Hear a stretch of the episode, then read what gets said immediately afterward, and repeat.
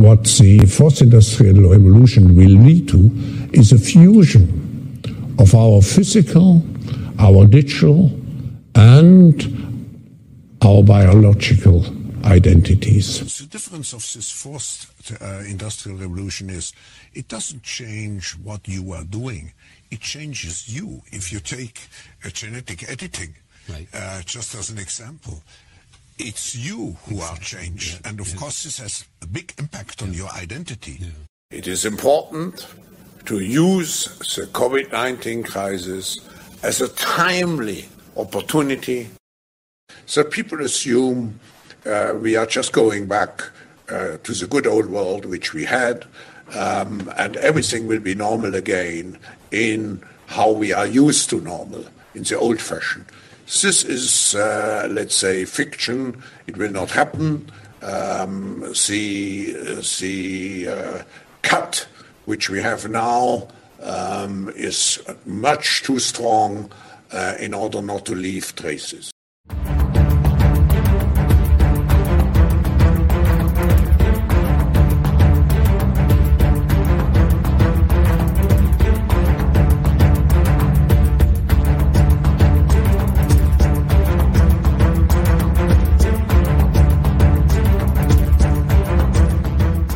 Welcome to the Daily Wrap Up, a concise show dedicated to bringing you the most relevant independent news as we see it from the last 24 hours. Thursday, September 15th, 2022. Thank you for joining me today. It's an important show today.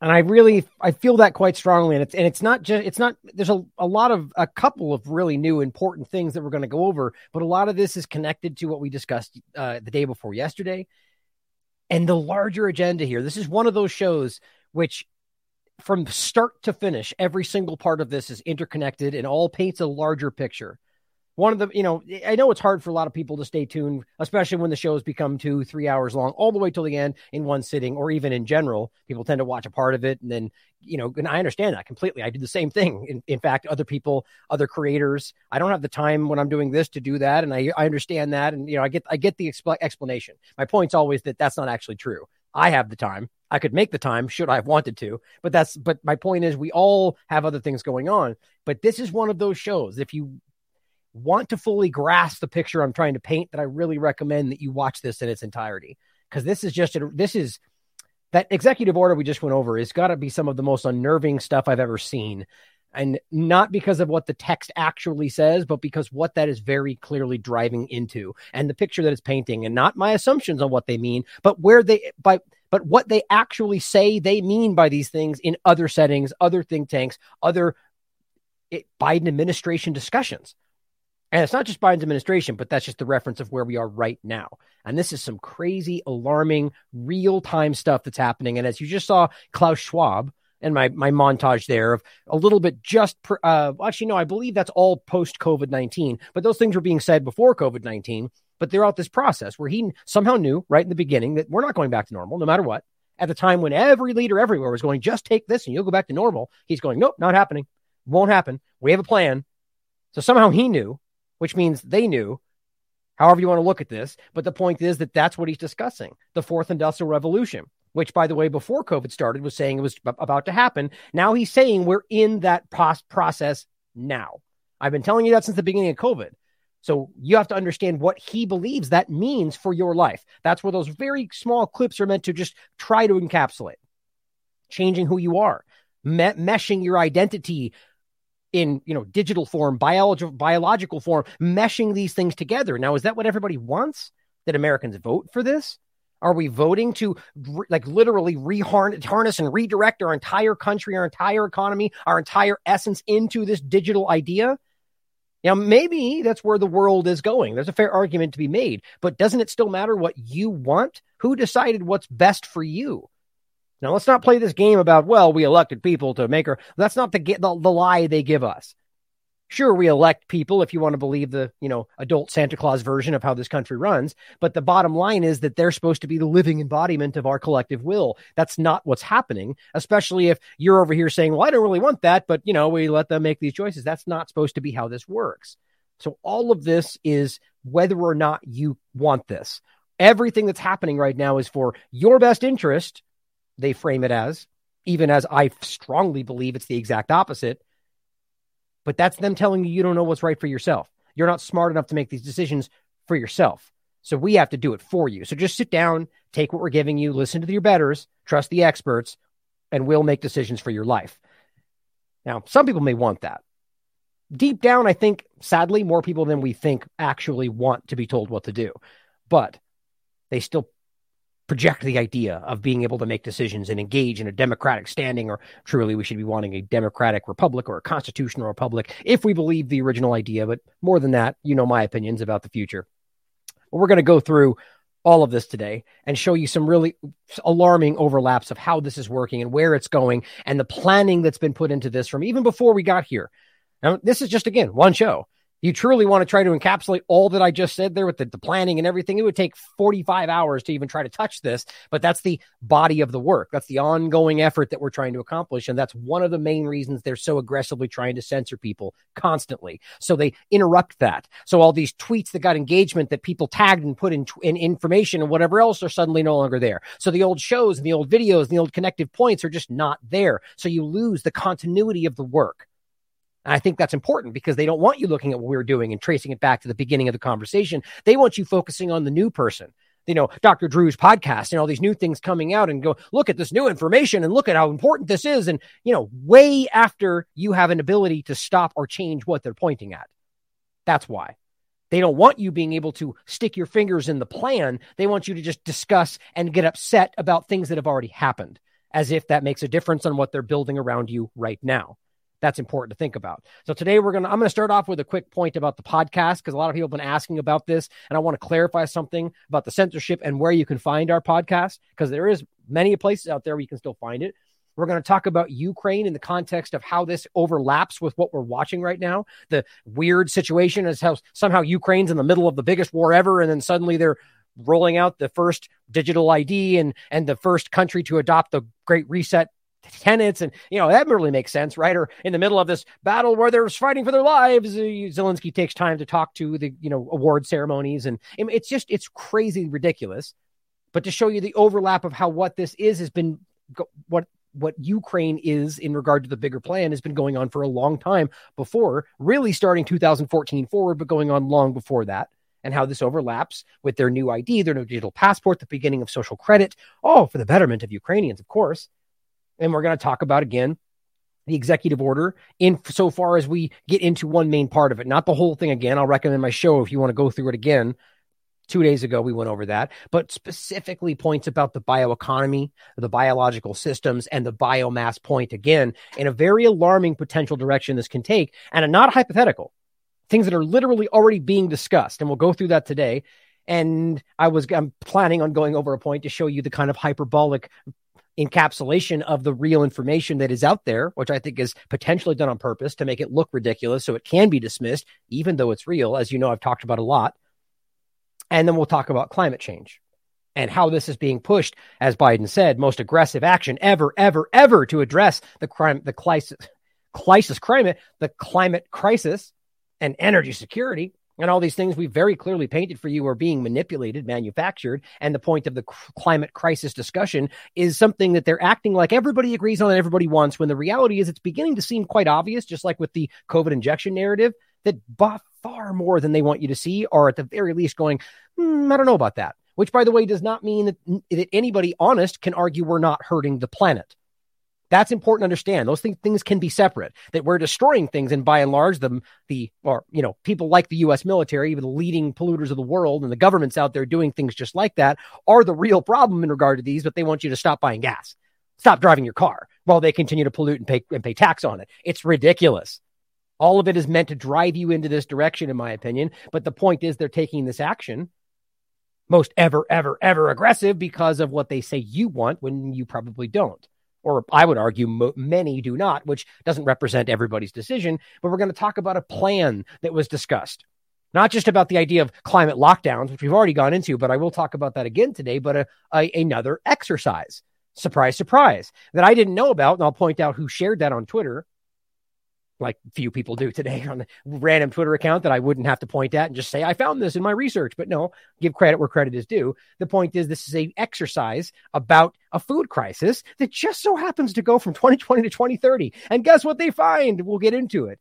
Global carbon tax is something that is exactly what we're talking about and where this all seems to go. And they just happen to find that solution. But we're also going to finish off with the bivalent discussion and how that booster, rather new injection, what they're calling it as a booster, is this massive con job that they're just trying to manipulate you into when there has never been a situation like this ever before, specifically in the history of vaccination, where this is the, what the, the, idea that they go, well, just take it on the chin. We'll find out soon whether or not this works because what we're pointing out is so dangerous. Meanwhile, saying we're not even in a situation where it's dangerous anymore.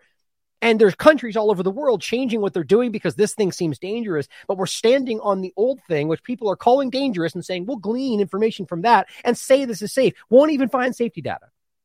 It's unreal.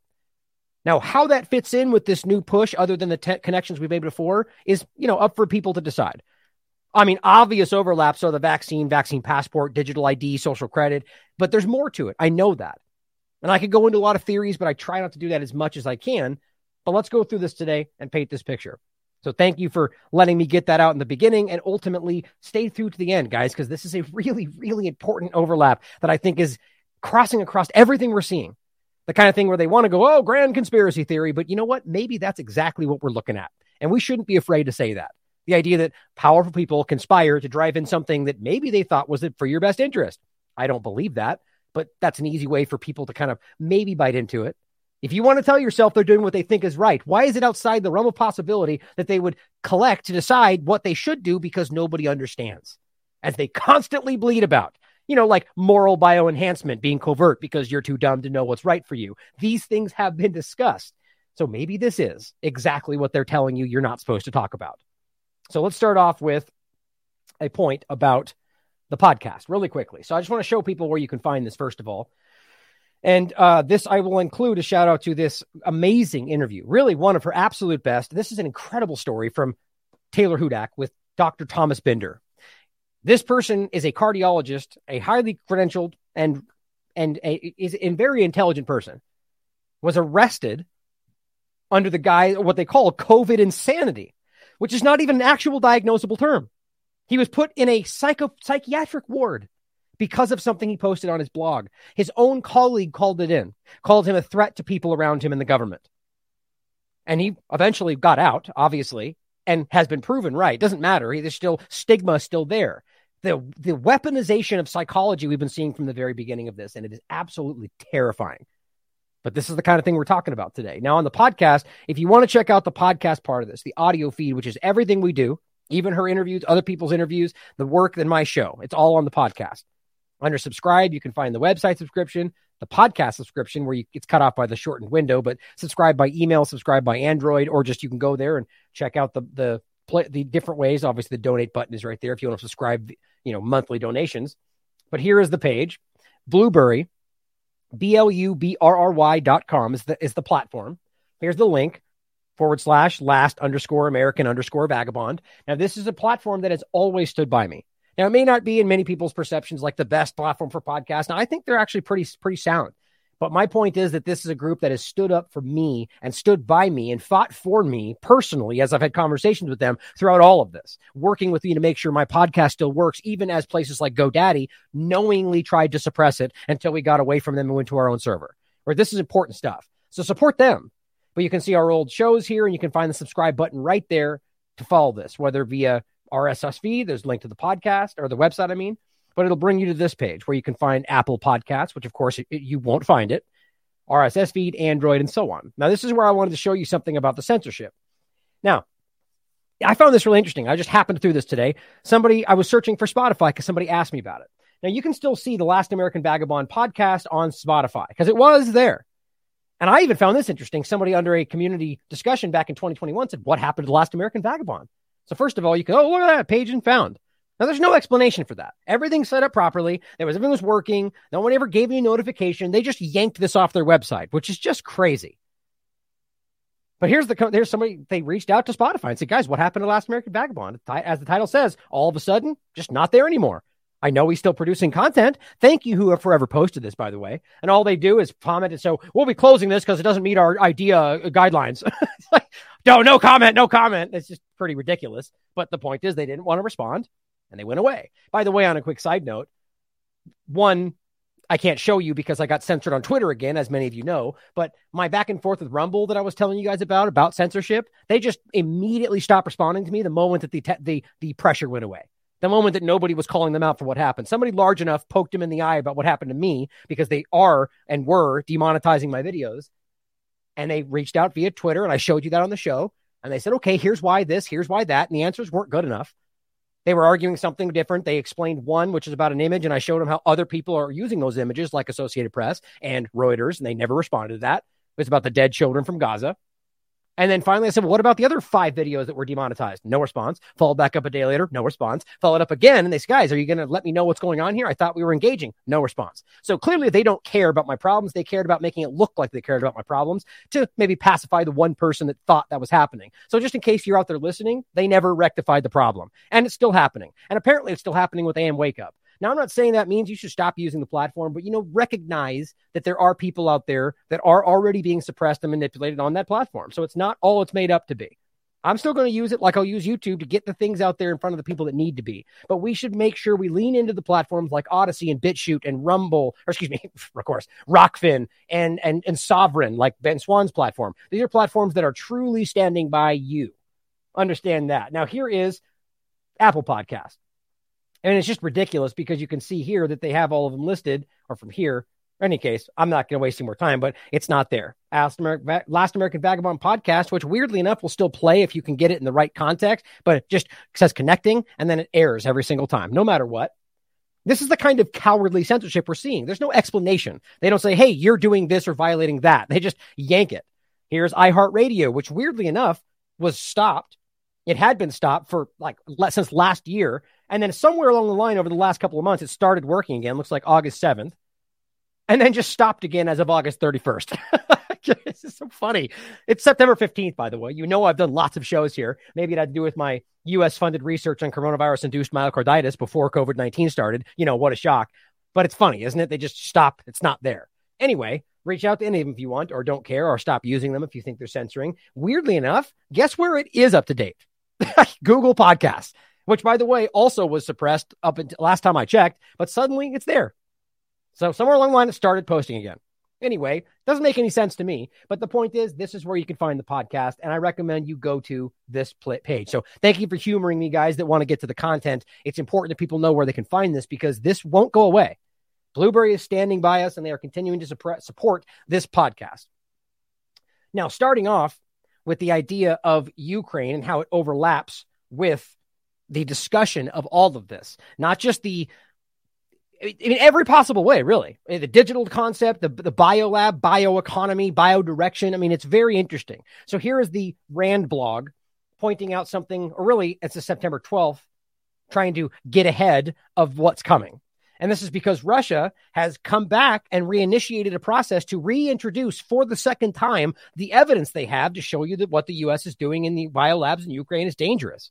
Now, we all should know by now whether or not Russia says it, that's what's happening, because this has been vindicated by even people like Victoria Nuland, who openly admitted, if I still even have that, maybe I don't, that they that those labs were not only there, that they did have dangerous material, but of course they're only dangerous when they fall in the hands of the bad guys. So it's not just vaccines, right? So the point is, well, sure, they have dangerous things there, Okay, so that's all you need to know. They've got material like coronaviruses and Ebola and whatever else they're doing on this. It's not just surveillance, which is what they're going to claim in this article, if they have those materials on hand. It's not surveillance. Oh, sure, they're studying these things so they can surveil them better. Why wouldn't they just take the research from the United States? Right? Of course, but don't don't ask too many questions. It's about creating terrible things. This is what anybody like people like Dr. Boyle have pointed out. Bio weapons research. But regardless, don't take my word for it. Yeah, I guess I don't have it. That's frustrating. I wonder if I could find it if I search for it real quick, but I don't want to take the time. But you got the point is we all have seen that. We've all discussed that. Victoria Nuland discussing that in front of Congress, saying, yes, there are labs. And this is, of course, right after the entirety of Western media said the entire idea that there were labs at all was I visited the oops, sorry about that. Didn't mean to press that. Was for entirely fake news. And then suddenly she goes, No, there are, yeah, there's a bunch of labs, but it's all good stuff, good guy stuff. You know, it's just childish the way they frame this. But here is them getting, they're getting ahead of this because Russia's coming back with that information, debunking Russian lies about biolabs at upcoming UN meetings. Don't you love that? So, first of all, they're assuming they know that what they're bringing to the table is exactly what they brought before. Right. So, how can they debunk what they haven't pr- in- introduced yet? Right? Russia hasn't outlined what they're going to bring. They're simply saying we need this meeting, and I'll go through in a second to introduce evidence about what they're doing. And here's Rand going, no, they're gonna they're gonna say fake things. Isn't that cool? Right. So we know they're going to lie to you. sort of like when they came out and said, if anything happens in Syria, it's going to be a false flag that Assad carries out before anything happened. Remember that? As Caitlin Johnstone made wild fun of because it's ridiculous. So what if anybody heard that and was like, well, let's carry out an attack? They're going to blame Assad. Cool. it's just so crazy how these people think everybody buys their story. September 12th.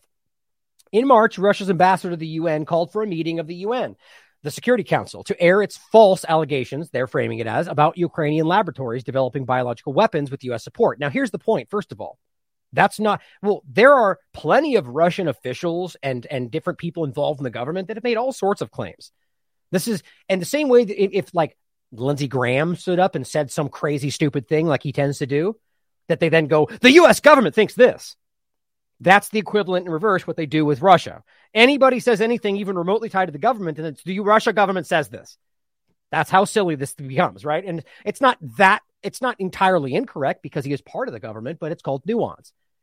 But so the point is, is there somebody out there that said blatantly they're developing weapons? Yes, I've seen that. But what the government has produced, specifically, um, blanking on his name all of a sudden, uh, of, Vasily, uh, that wasn't his last name, was it? I'm totally blanking on his name. Anyway, Vasily Nebenzia, I guess if that's his name. I didn't think that was his name, but this gentleman sitting here at the UN Council, he has repeatedly stressed the idea that what they're doing is is dangerous work at these labs.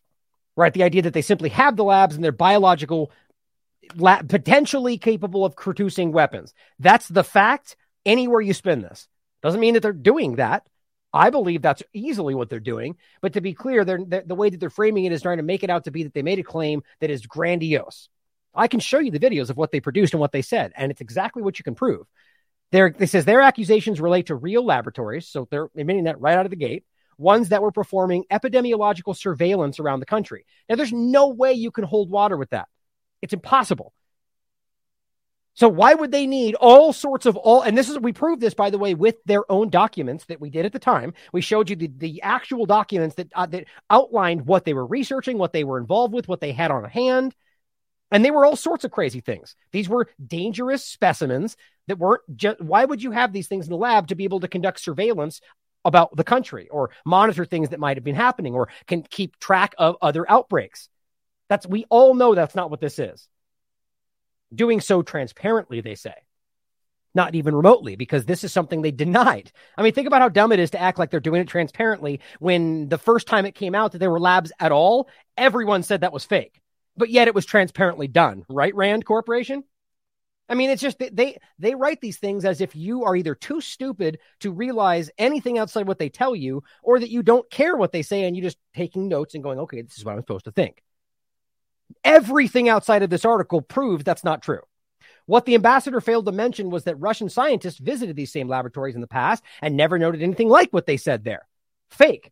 I have shown this forever. Russian officials have been calling out the U.S. laboratory work for a decade or more, whether in Ukraine or in Georgia or all. I mean, I this is what's funny about this. It's so simple to prove that's wrong. You can show them talking about it. You can show them calling it fake news a decade ago.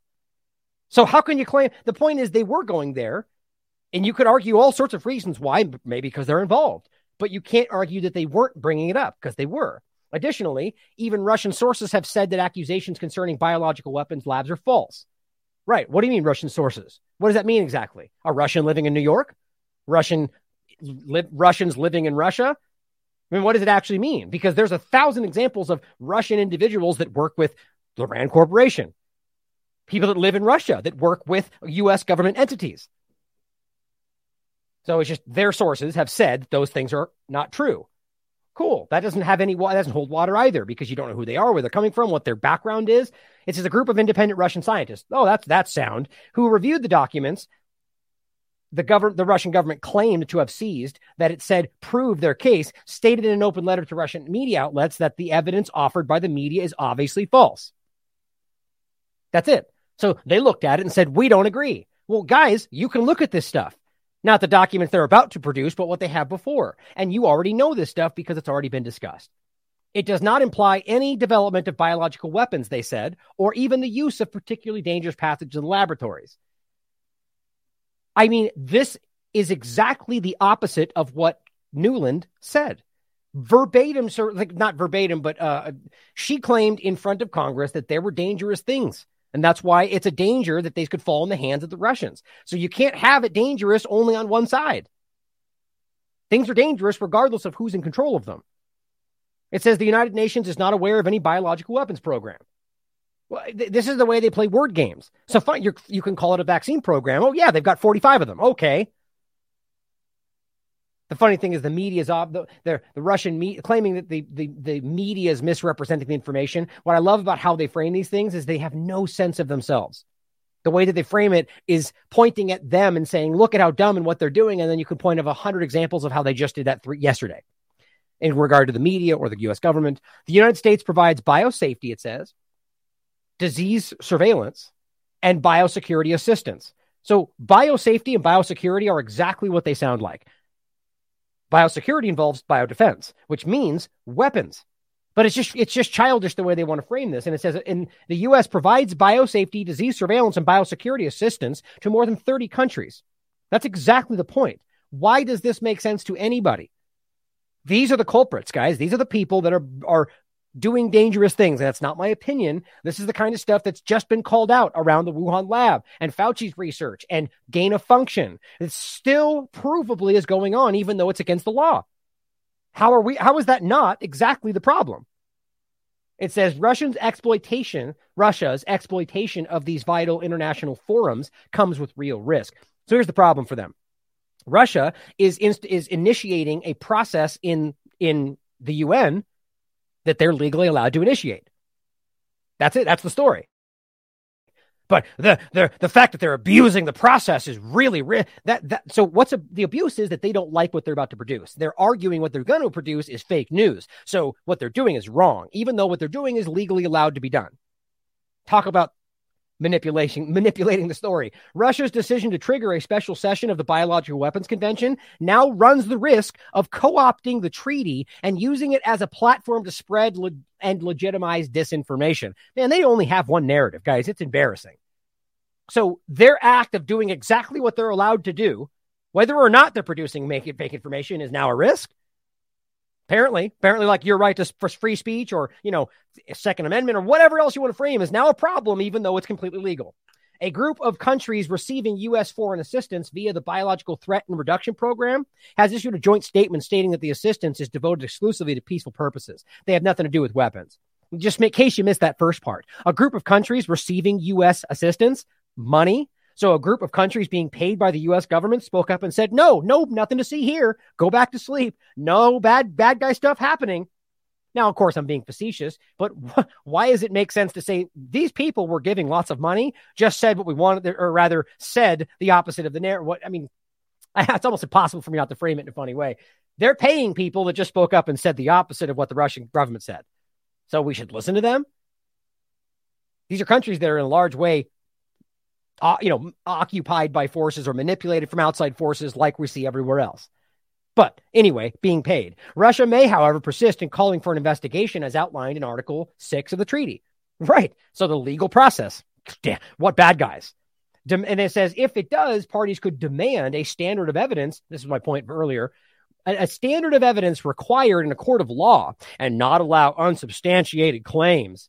Well, gee, that sure doesn't sound like what normally happens when I don't know the U.S. government yells things about WMDs or or white powders or allegations of Syria false flags or or rather uh, you know chemical attacks or right all of that has been later proven to be false with no evidence and all they say is our intelligence says and they do that what is it every Thursday it seems Unsubstantiated claims are what the US government operates on, what the media operates on. We heard someone say Russia said something, breaking news. That's what they do every single day. But I guess Russia, we're going to institute a, a level of court, court of law.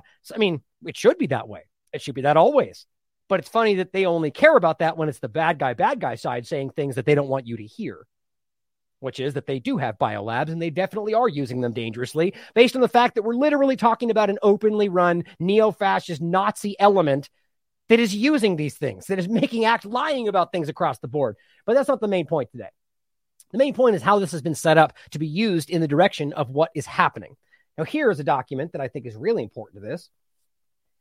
Also from the RAND Corporation. What a surprise. Guess what it's called? Overextending and Unbalancing Russia assessing the impact of cost imposing options. Look at that. So, this is a document they put out about, I don't know, taking surreptitious action to undermine the Russian agenda, overextending and unbalancing them. Well, let's see. Let's take a quick look at how they were going to do that. Geopolitical cost imposing measures. Hey, look at that, providing lethal aid to Ukraine. Now, this is before, guys. I for, actually hold on. Let me make sure I can. I just was blanking on the date. I saw I had it in here somewhere. Well, you could see at the very least this goes up to 2016, but oh, right here, the source is 2017. So the bottom line, this is pre. Here we go. 2019, pre all of this, right? Pre Ukraine war, pre COVID, so isn't it interesting that even though they just admitted as the Ukraine, or excuse me, as the as NATO admitted openly that they have been giving them aid and support and, and logistical support since 2014? Oh, what a shock! Exactly what we were saying in the beginning and called fake news for.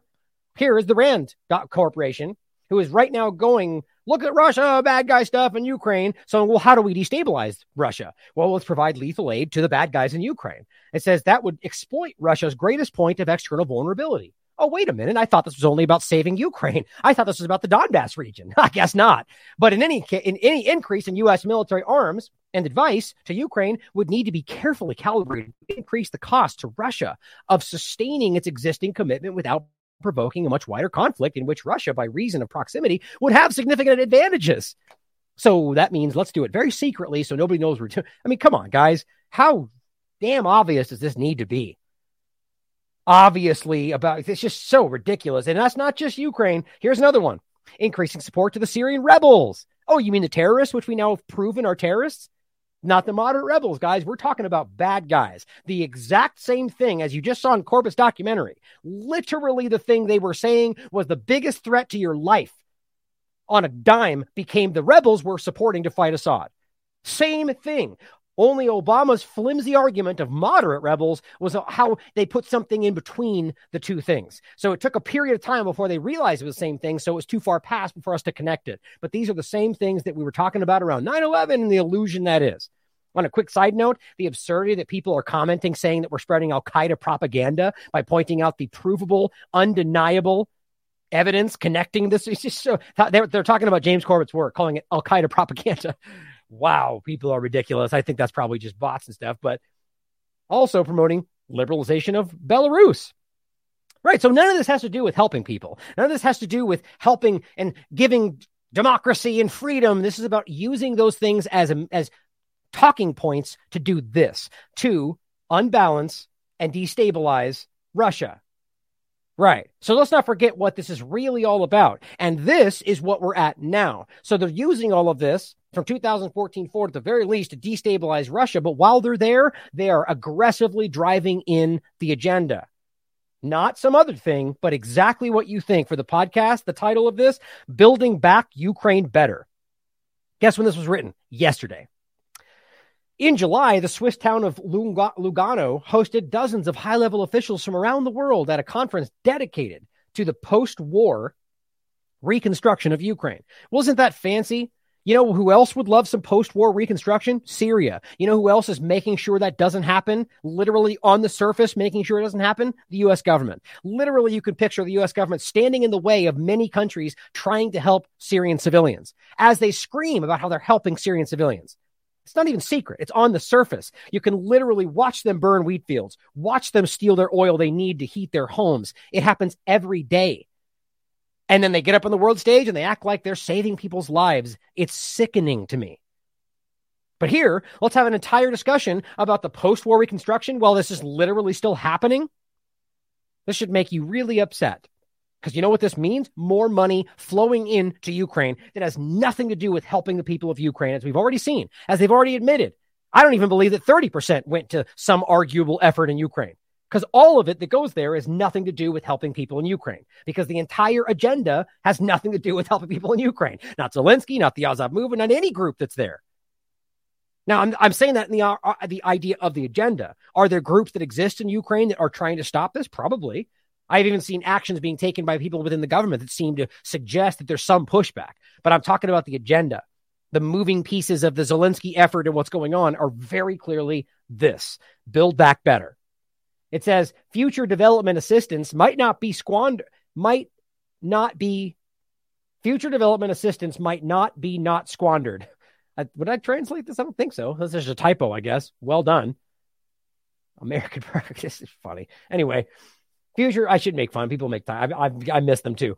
Must not be not squandered or end up in the pockets of the self seeking oligarchs who dominated Ukraine's economy before the war. That's an interesting thing to say.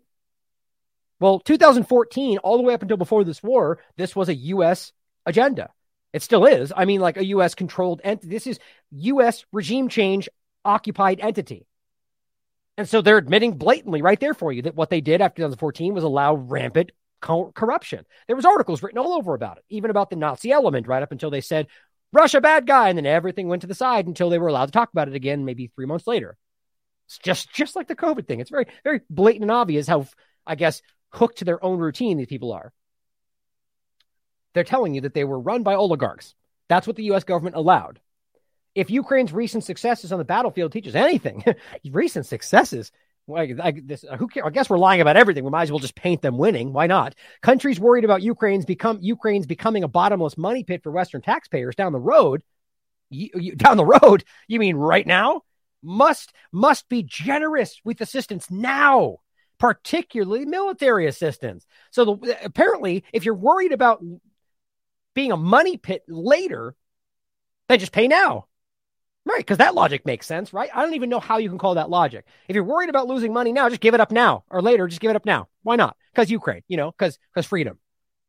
Bottom line is, guys, this is building back Ukraine better. They're trying to get you on the idea of this concept and that Ukraine is a central part of this. And it's not just about giving them money to ostensibly build back what they, I guess, destroyed themselves, and that Russia had a hand in destroying, of course, with the war that's going on. I say destroyed themselves because of what happened and how it was driven into reality.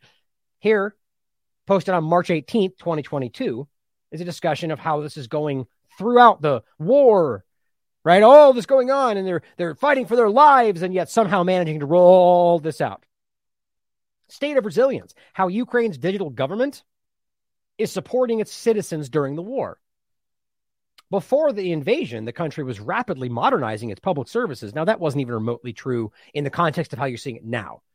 Like this place was not, it, it's not to get derailed, but there's so much about what happened right up before all of this that showed you how bad it was. Even as corporate media was forced to report this, like right before this started. But then it says, with digital government at the heart of President Vladimir Zelensky's vision. That's interesting. So digital government is his primary, is his heart of his vision. Why exactly? I mean, this doesn't make sense other than being obviously driven by outside forces. You ask the average Ukrainians about this, this isn't even remotely where they want to make sure they can feed their families tonight. They want to make sure that they don't get murdered by the Nazi elements. They, I mean, there's it's it's ridiculous to pretend this has anything to do with anything other than the outside elements like the UN, the World World Economic Forum, and the U.S. government. Here's the main point the government's flagship digital effort is called DIA. DIA is a modern app and platform that acts as a one stop shop for public services and a wallet for digital versions of official documents. Gee, like what, I wonder? Digital passports, of course, digital li- driving licenses.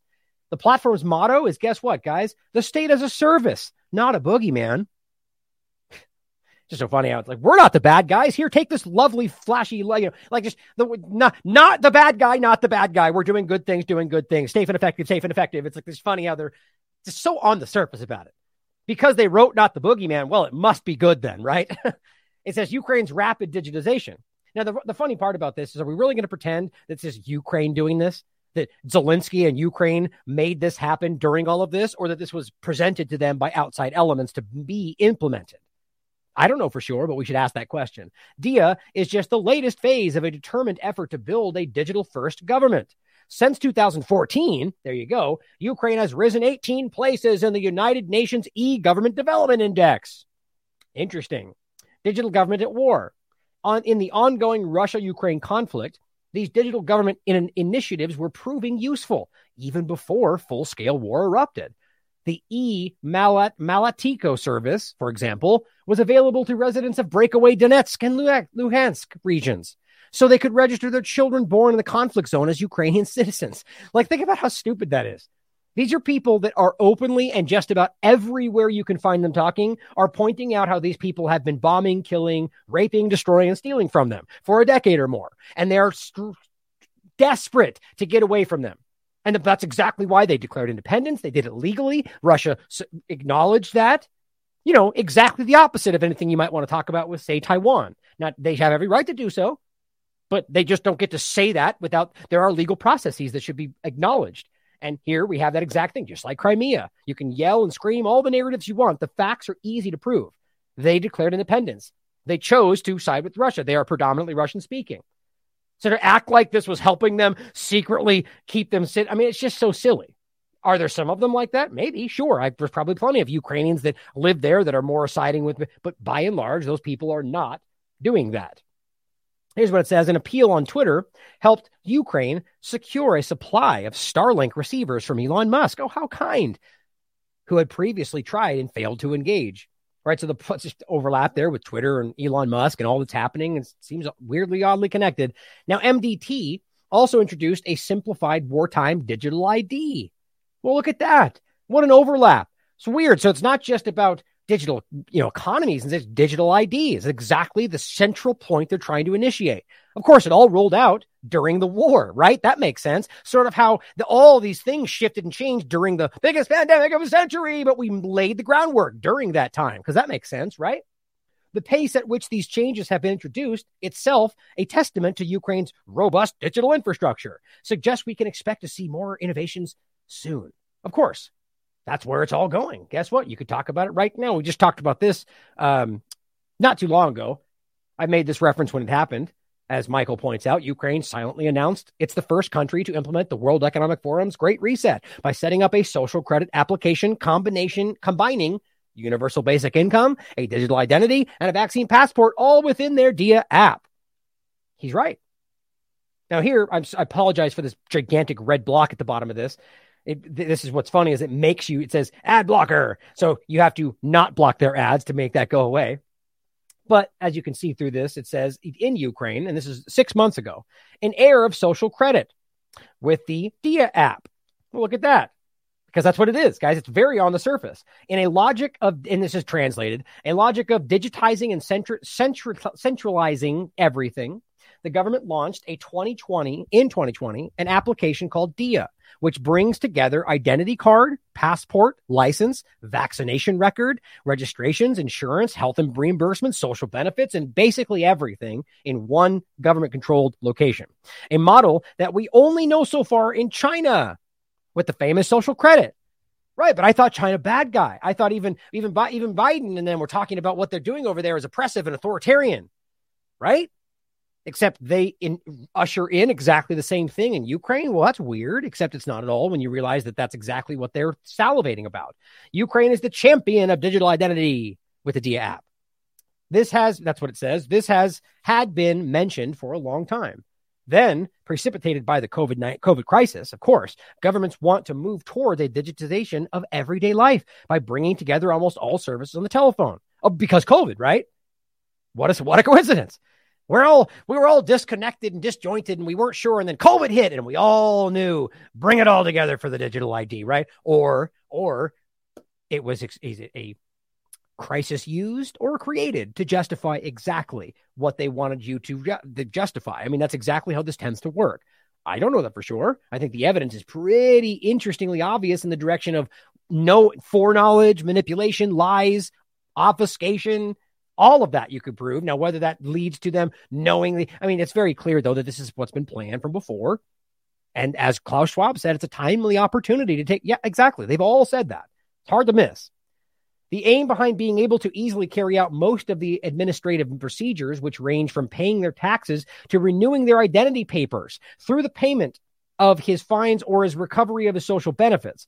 All in all, nearly 50 services can be reached from the application and nine official documents which have the same value as their paper counterparts. Now, how do you expect this to be rationally out created, planned out, instituted, the infrastructure built out all across the country while they're being invaded? A child wouldn't buy that. This has either been created and planned before this happened or somebody gave this to them and it was instant. But even then, how do you explain the infrastructure? How do you explain? I mean, it doesn't make any sense that this is during what they claim is happening. With COVID 19, the government has even announced that the payment of benefits will be conditional on the presence of a vaccination certificate. They're not even hiding the overlap. So, regardless of whether you're even in the midst of this, digital ID that has nothing to do with COVID 19 in the context of other parts of this, they're going to say, well, no matter what, you don't get that money unless you have a vaccine and have a certificate on your phone that proves that. Even while what we go through today, even more so, will solidify, cement in the people's minds how dangerous this thing is for literally everybody. But doesn't matter. You have to have it in order to get the benefits of what they tell you is coming in Ukraine. A program somberly named Cash for Vaccines, because that's not weird and suspicious at all, and launched by Vladimir Zelensky himself last year during a war, of course, because that's important, intended to encourage people to get vaccinated against COVID 19 and to support the sectors of the economy which have suffered the most from the restrictions of quarantine. I mean, it, does it make any sense that would be happening while they're? I mean, think about the idea of refusing to give people much needed benefits because they don't have an injection that they don't even care about while there's a, a war going on.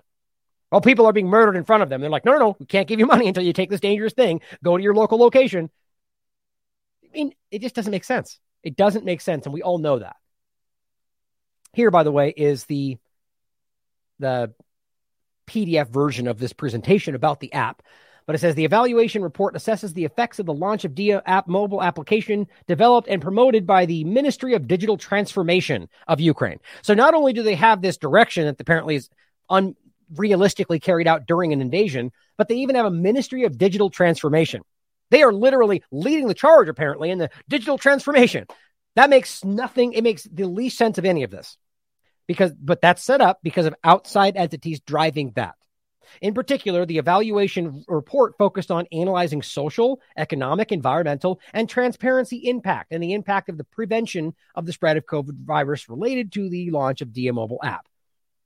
All right, so it all has to do with exactly what we're painting for you the control of all of these things social, economic, environmental, COVID 19, vaccine passports. This is a control structure. It's undeniably clear to me.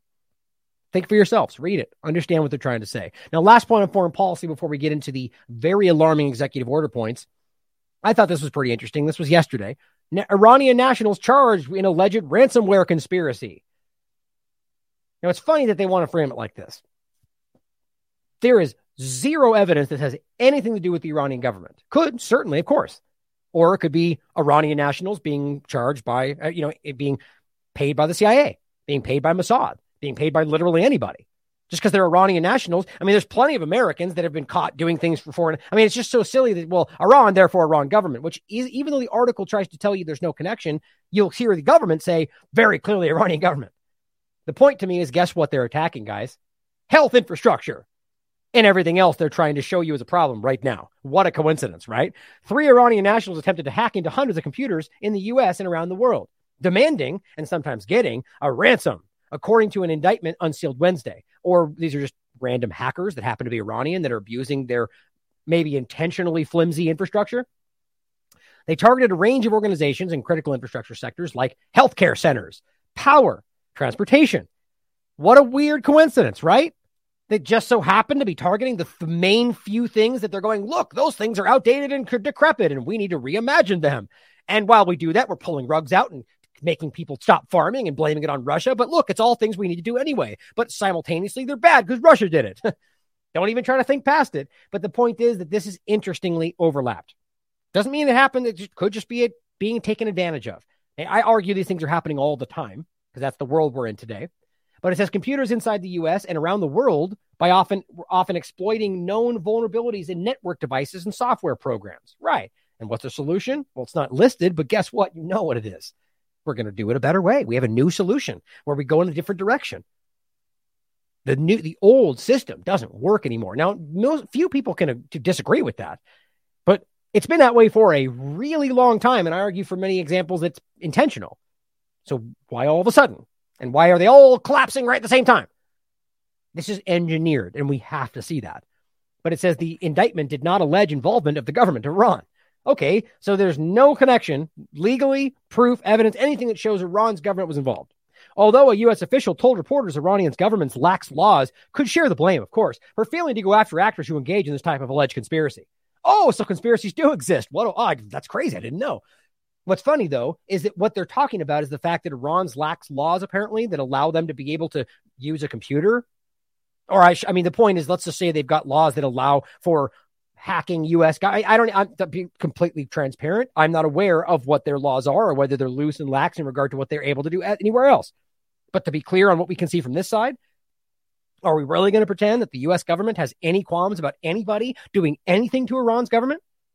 Of course not. In fact, we've even seen them go out of their way to take people, even we, we're talking there was examples in china there was examples in i think the sudan there was examples in libya of the us government stepping in and taking people back that did terrible things and letting them go or pardoning them or for an example would be somebody like people in ukraine where there were people that were very, very terrible people that were going over there because it was a white supremacy, fascist, neo Nazi element, murdering people, and then being literally held unaccountable for it. Like the person who still lives in Ukraine. Oh, apparently he's got an ankle bracelet, which I, I can't prove that. But as somebody the U.S. says we can't get him because he's in Ukraine, he's living openly in an open. It's he's had interviews.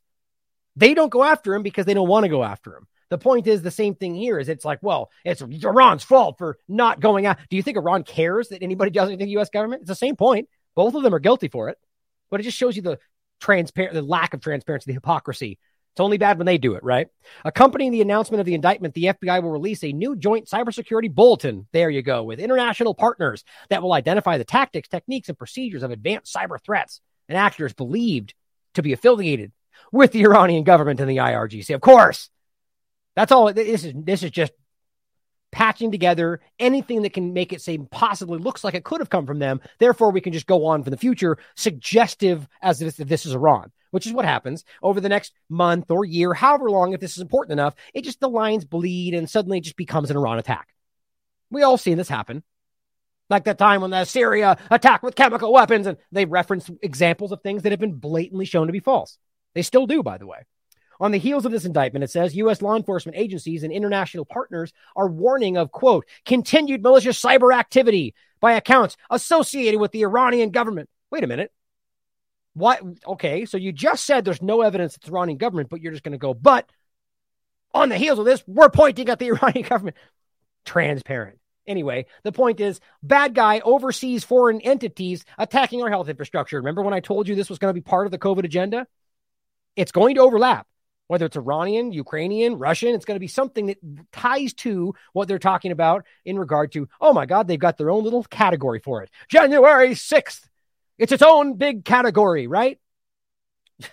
so apparently, but it's always going, this is where this is leading, in my opinion. And look, just to point out my opinions in a lot of these categories have come to pass. Not really trying to pat myself on the back. That's just the simple reality. So when we should consider, and these are all based and rooted in my investigations and the evidence in front of us. Now, we just talked about this. Controlled demolition of the COVID illusion ushers in biomanufacturing and the American bioeconomy. My point is that is to show you as they taper these things down, as these mainstream entities are suddenly pointing out things that we're currently being censored for. That's the craziest part about this. That redacted show not let's just take me out of the equation. Steve Kirsch is literally was just censored for that very topic about the Israeli cover up. They're talking about the exact same thing on YouTube with ads being played. How do you not see that overlap? How is Steve Kirsch being censored for something? And you you could I showed you his work. It's not hyperbolic. It's exactly what it says. He's being it's an honest investigation of the data in front of you. But they don't want him saying it. They don't want me saying it because you can trace back his work, our work, to previous discussions that they probably don't want you to see. But they love the limited hangout. They love you watching the people that will either do it in a way that's allowed to be discussed you know, people that admit that I only say what YouTube allows me to say, or the kind of thing like we see today, where you have videos of people that will do things in a flamboyant, hyperbolic, ridiculous way without any source material that may be rooted in some way in some reality, but ways that it's, in my opinion, are meant to be used to disparage and disregard the entire topic. All of that is out there. That is the controlled demolition of that illusion. Admitting these things, maybe to blame on Trump. Who knows where it goes? But ultimately now admitting the things that were slow that we were screaming about and still are. If I did exactly what those shows just did, as you keep seeing, I get censored for it. That's not hard to miss. The bioeconomy part of this is very important. And as always, it feels like a lot of these things are ahead of what many people are talking about. So watch and wait until these things start being allowed to be discussed in certain ways. And one of them is already breaking through as we get to the booster shot. They're doing a fact check right now on the eight mice topic. You'll be surprised what they say. But before we get to that, if you want to watch this whole discussion, I highly recommend you do because we go over this document entirely. Now, I don't read every single part of it, but I read through the entire thing and I highlight, it's not that long, but highlighted all the important points. So please watch that show if you want to go through this entirely, because this is, in my opinion, one of the most alarming steps I've ever seen taken in this entire position. But how about before we go past this, we ask ourselves, why exactly is this being done via executive order? Isn't that the reserve for the the situations where you just can't make things happen? Did they even try? I don't care what you want to say Republicans would do. Did you even try? Did you even introduce this in Congress? Did even is there any attempt to the illusion of a democratic process? No, they just decide they want this, so they just write it out. That is that is authoritarian mandate. This is what we're doing or dictate, right? This is the future. Now, I don't know why that makes sense, seeing as how executive orders only apply to the executive branch. I don't know why that even makes sense to translate to the entire industry of this country, or why anybody thinks that's what everybody wants, or why it's decided or voted on that this is the literally just taking the reins and 180, whatever. What was that? That's crazy. 160 or 60. I'm so ridiculous. Anyway, the point is redirecting this redirecting in an entirely new direction without anybody say so. I just don't even know why that makes sense to even people that would agree with this. Because isn't that the, go against everything you believe this country? I mean, it's, it's it's that crazy. But to start this off, I want to make specific points again, dive further on the idea of this terminology biomanufacturing, biological systems, biomass, bioeconomy. Here's the ter- these are the terminologies in the or the, the definitions of the terms in the executive order as it says. Oh, you know what? I, I, I was trailing off. I wanted to make sure I said, by the way, don't forget what they said about Trump and his executive orders, right? You can't have both ways. You can't act like he's ruling by fiat, ruling by you know his own decision, just making up things and writing them out without any kind of engagement, and then do the same thing and act like it's different. They've all been doing this. We live in the disaster governance, rule by executive order. That's the world we live in. And whether that's because the system is so broken that they can't back, that's always left first right, which is how they want you to see it. Nothing ever changes on the things that they push like this, which shows you that it's not really about any kind of representative government. Whether or not it's broken enough to do this, and this is like the last resort, if you want to pretend they're doing what's right, doesn't that show you that everything's wrong? That we live in a situation where the entire system is meant to be? I mean, I go off forever about that as we pretend we're voting again. But biomanufacturing, as the term says, means the use of biological systems to develop products, tools, and processes at the commercial scale, right? So, biological systems is the first point that we went over yesterday. And I'll do this quickly again because what those mean in part. Now, hear me when I say that. Doesn't mean that everything is about your body. I truly believe that's primarily where this goes. I, they've had no holds barred to do this kind of work with animals and plants this whole time. The one they've had issue getting to is your genetic material to some degree outside of the you know the testing and the swabs and and the 23andme's and everything else but they're more than that it's more internal it's more it's a larger picture now the point is that of the biological system they refer to part of that is you. That is very clear to me. Now here's a couple definitions. Biological system which again is what they use to develop these products, and that's the biomanufacturing, which makes the basis for the bioeconomy. A biological system, sometimes simply refers to as a system, is a group of entities or organs, organs being in the context of inside your body, that work together to carry out a particular task. It is a biological unit of the body or of an organism. Simple. Now, this, in, in, you know, cardiovascular system, for instance, is a biological system, but it gets bigger than that. A biological system, it says from Wikipedia, is a complex network which connects several biological relevant entities. So you could argue a biological system is your body or our society. It says examples of biological systems at the macro scale are populations of organisms. Look at that. So the human species is a biological system. I mean, these aren't hard to understand. So all I'm trying to show you is that in one, in many ways, and of course, I mean, you could argue plants, you could argue animals, and everything else. Those are all biological systems. But that in part includes you, which there's no way to misunderstand your internal workings and your DNA, your genetic material, genomics, and all the stuff we've talked about. That is the future of everything. They all keep telling you that. So then why wouldn't your body be the focus of this new direction? It says on the on the organ and tissue scale in mammals and other animals, in, examples include the circulatory system, macro, ma- micro, macro. Next, biomanufacturing. Okay, so the biological systems are what they're using for the biomanufacturing. So, what is biomanufacturing? Biomanufacturing is a type of manufacturing or biotechnology that utilizes biological systems, like you or animals or plants, to produce commercially important biomaterial and biomolecules for use in medicine, food, beverage processing, industrial applications. Right? So, Medicines is an easy example for people to put their mind around because we see that right now. So, what are we talking about? Well, things like mRNA platforms and more genetic manipulation for your benefit, of course. But all that comes from you.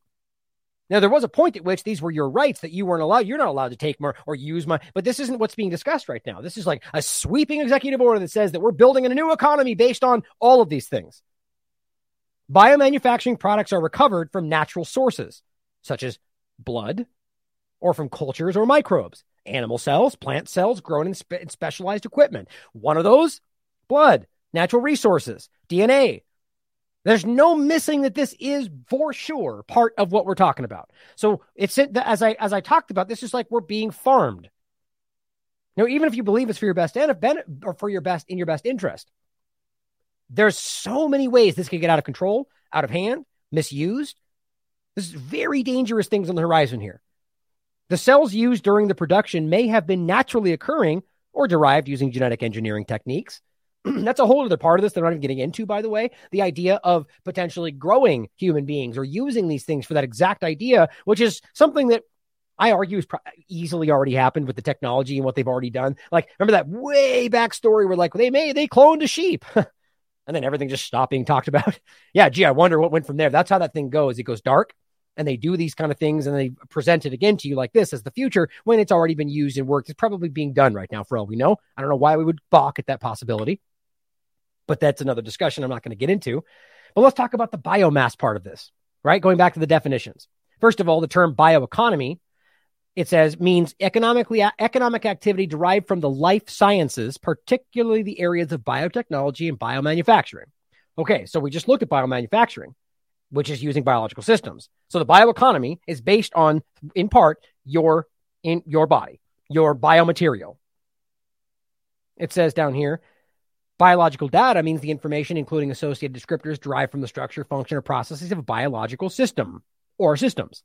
Right. So one thing like you or a grouping of systems like our society or like a plants or like a, a grouping of animals or however. But it's very clear that it means in part just you. Now it says the term biomass means any material of biological origin that is available on a renewable or recurring basis.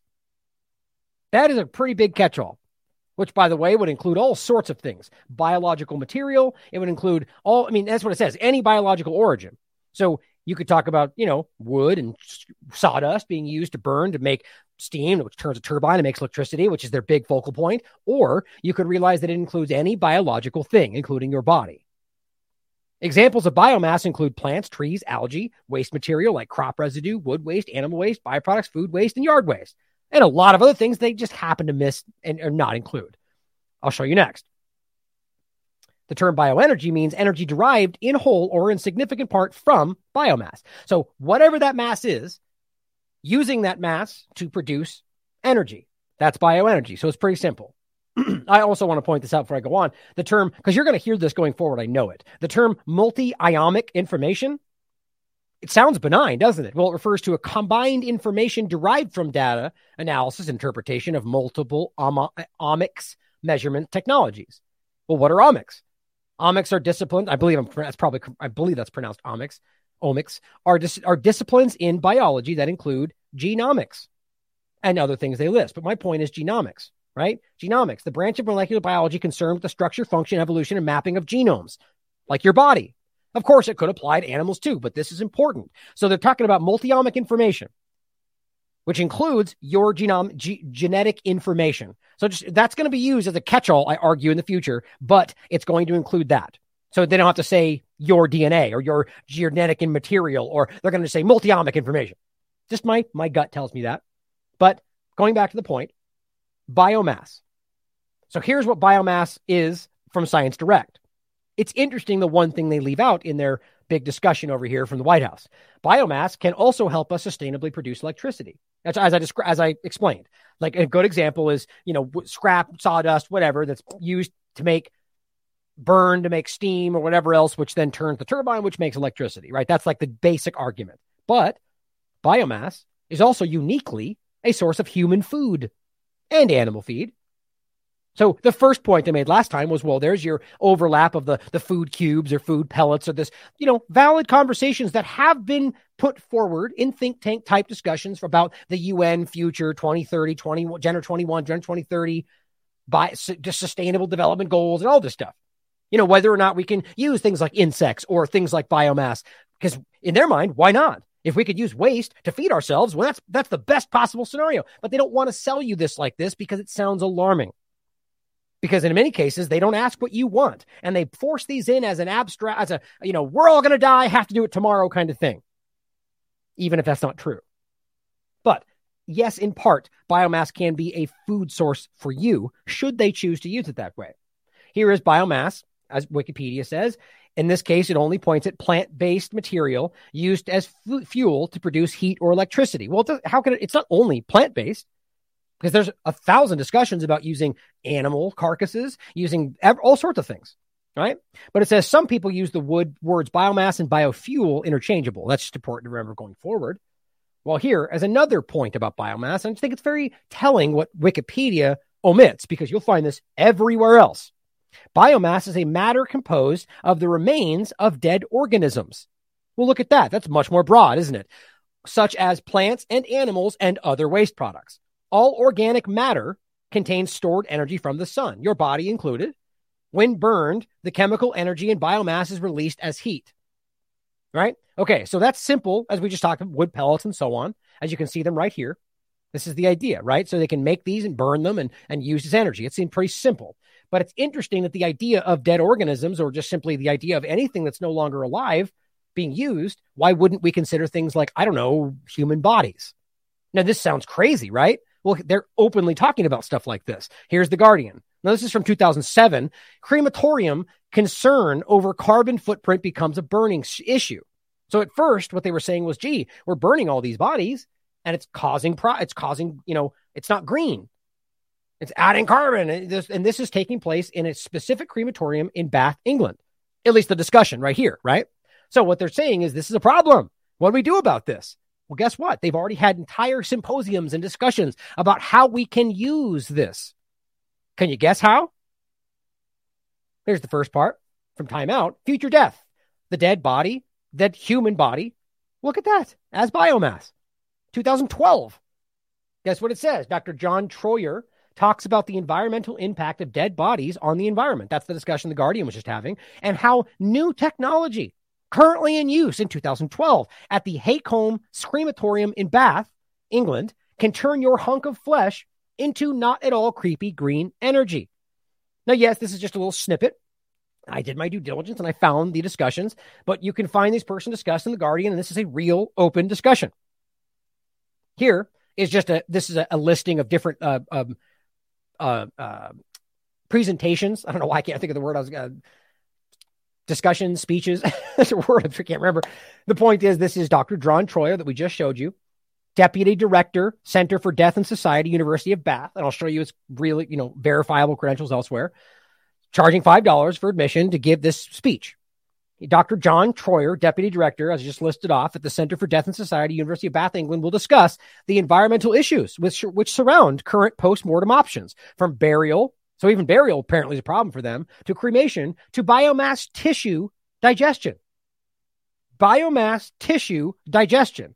Dr. Troyer will discuss new research exploring how to heat capture technology, how heat capture technology currently used as of 2000, hold on, at the Haycombe Crematorium in Bath reduces both mercury emissions and offers a potentially viable green or energy source for the local community. Just so we're clear on this, burning dead bodies to capture the energy to produce energy for the community. Now, look, to be very trend like aside from the very nefarious and weird direction this is all going, if this was a standalone issue, not in conjunction with the Great Reset and everything else, I mean, it doesn't almost make sense because they're not being used. And but the point is that's something that the the families probably wouldn't want, right? I don't want my bot my my beloved grandmother to be burned for energy. I want to, I you know, that's I want her whatever. Even though the ashes would still be given back to you, the point is you can see how it would make sense because it's a uh, it's an untapped resource to an extent. But this is scary for me because of the way that this is not being highlighted, even though it's a very obvious on their surface conversation. That scares me because of any other ways this could go. But the point is, this has been happening. And where was the date on this? Go to the top. This is 2012. So it's all 2012. So this is a while back where they're saying this is currently, we already have that technology. So why wouldn't that be openly discussed? You have a Haycombe crematorium in England already using technology that can burn bodies, produce energy, and use that for the community. Guess what they say beneath that? Soylent Green isn't just people, it's now. That's an interesting reference to what I'm going to get into in a minute. Because what Soylent Green is that that movie. It's people. That whole movie, right? We've everyone's hopefully older, maybe older people have seen that. I remember it. The idea of it's a it's a movie where there's this production being was a, you know a, a manufacturing of, of product. I try to remember the, the the concept of it, but the point being is that he ultimately finds out that they're using people to produce the product, and so they're just kind of making a, a facetious reference, right? Soylent Green isn't just people; it's now. Here, the University of Bath is Dr. John Troyer. Says he is director of the Center for Death and Society, as we said, and an RCUK research fellow and lecturer at the Department of Social and Policy Sciences. His PhD dissertation entitled Technologies of the Human Corpse was awarded the University of Minnesota's 2006 Best Dissertation Award in the Arts and the Humanities. As it says here, within the field of death studies, John focuses on delineating and defining the concept of the dead human subject. John is in the closing stages at the time. Uh, this was. Hey, I can't remember these things. I have so many dates I go through. Excuse me. Let's see. I know it's going to be listed in here somewhere, or it should be 2015, I think. 2000. In any case, it's pre where we are now. It's saying that yeah, defining the concept of John is in the closing stages of a case study looking at mercury emissions, and that's right there. Heat capture technology in UK, excuse me, crematoria. In a, in a plural sense, like so in crematoriums in UK. Okay. So there's no ignoring this. They're openly at that time, all the way back in 2012, using technology to burn human bodies to produce green technology. So the first overlap in my mind uh, well, for, uh, let me finish this actually. Well, I don't want to forget. The first overlap in my mind is the idea that we're talking about a system of burning dead bodies for for energy, and we're at a point right now where there is a huge, unexplainable excess death problem with bodies that they don't want people to look into. Of course, that's how I would frame it. I mean, people would say fake news, conspiracy theory, and you have a right to think that way. But we, I'm going to get into the part of this at the later part, later half of the show. It's very clear that there's a problem. So before it gets investigated, if let's just say we're at a point in the future where the same thing's happening with the new booster, booster, booster, whatever they're calling it. And whoa, too too late. We already burned it all for energy, kind of a thing. You can see how this could be abused. That's just the first thing that jumps into my mind. Or you go even more dark than that, and you know many ways you could go dark with this. But the point is, that's an alarming reality that no one's talking about in the conversation of exactly this topic. Doesn't that seem suspicious? Even though it's already happening? Research interests of John the social and technological control of the dead body in both time and space vis a vis mechanical manipulation of human biology. Me read that again. The guy who is who's spearheading the concept of burning bodies for green energy is one of his related interests the social and technological control of the dead body in time and space vis a vis mechanical manipulation of human biology. Talk about exactly where this all seems to be going. That is scary stuff. The legal, scientific, and medical protocols that determine social policies, for example, those which pronounce a time of death for human beings. Interesting. The illicit global trade in human tissues and body parts, yeah, which we don't like to talk about, which is predominantly being led by the very people we don't want to point at, right? Exactly the problem. And it usually happens out of the war zones being created by the exact people that we're pretending are the good guys, at atheists and death in general. Now, and then finally, guess what? One of the primary things they highlight. What is wrong with this thing? Hold on. There we go. Case study. It says expertise related to UN Sustainable Goal Developments. Perfect. Dr. John is has expertise related to UN Sustainable Development Goals. Who didn't see that coming? It's obviously the open on the surface overlap, but he's basically saying that's what they're doing this for. So there's no missing that this is a discussion that is being had by the same people that made sure it was not discussed in this conversation. How do you miss how what a red flag that is? Why wouldn't they talk about it? Here's a, a, a forum on the naked scientist where people are openly discussing this as the future. This was had this was discussed back in 2018. This person says hi. In the UK, as we know, as just pointed out, at least back to 2012, he's just pointing this out in 2018. He says in the UK, more than 1,600 people die every day. Since human body is 70% water and average weight 75 kilograms, we have 35 tons of biomass every day. Just so there's no missing this overlap. What energy can we produce from that and how much? Person says E equals MC squared. I would definitely use dead bodies for fuel if there was a need to. This person says the big problem would be collecting them from all over the country, not with a refrigeration special. Like there's a lot, this goes on and on and on, right? This is very clearly being discussed within these circles. Now, here's another interesting this is biomass as ecology. It says the biomass is the mass of living biological organisms in a given area or ecosystem at a given time. So you can either look at it as your personal embody or the collective discussion of, of you as a collective chattel cattle source being used. Quarantine, controlled, putting monitors on, bio digital IDs, right? All the things they use during quarantines and lockdowns and the ankle bracelets, all these different designs were things used for prisoners, for cattle. Here's another example, right? Openly discussing the economy of you. Here, to make this even more clear, this is a document from the World Economic Forum back from November 2021. Converting biomass to energy, a case study in avoiding greenwashing, shaping the future of investing. Here's what it says Biomass is defined as any plant matter used directly as fuel or converted into other forms before combustion. This includes wood, vegetable waste, including wood waste and crops used for energy production, animal materials and wastes. Isn't it interesting how that gets shoehorned in at the end? Didn't you just say plant material? So what is animal waste? How does that make sense? It's in the same paragraph. Animal would be you too, by the way. Now you can read through the most, you can read this through for yourself. It's very clear what we're talking about. All of this is very clear. They're openly discussing the, the idea of using ant material. So dead bodies, an animal carcass could be you or a cow used as waste. Now, I'm not saying that is exactly what's happening. Everyone's going to love to try to make this about conspiracy theory. You can't deny that's a possibility, regardless of how crazy it may seem to you, especially since we literally just discussed how they are openly talking about this exact topic.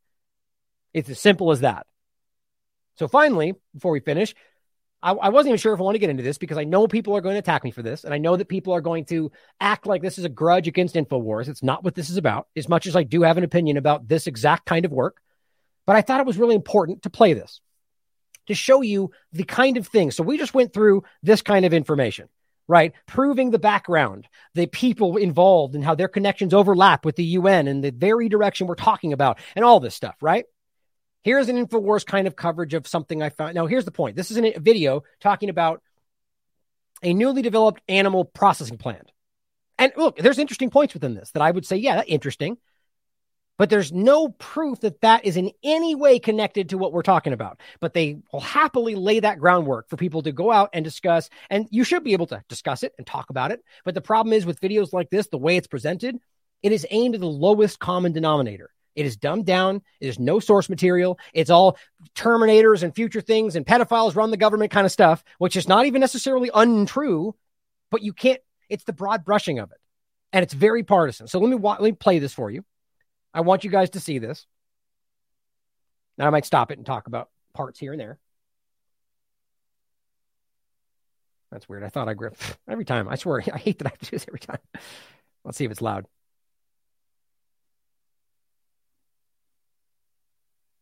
Oh, of course it won't play. Fantastic. Let me do this.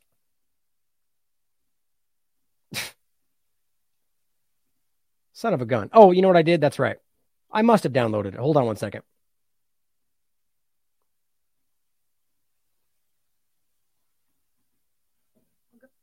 There it is. I got it. God, I, I hate that I can't read my own notes. Okay. Apologies. Okay, let's take a look at this.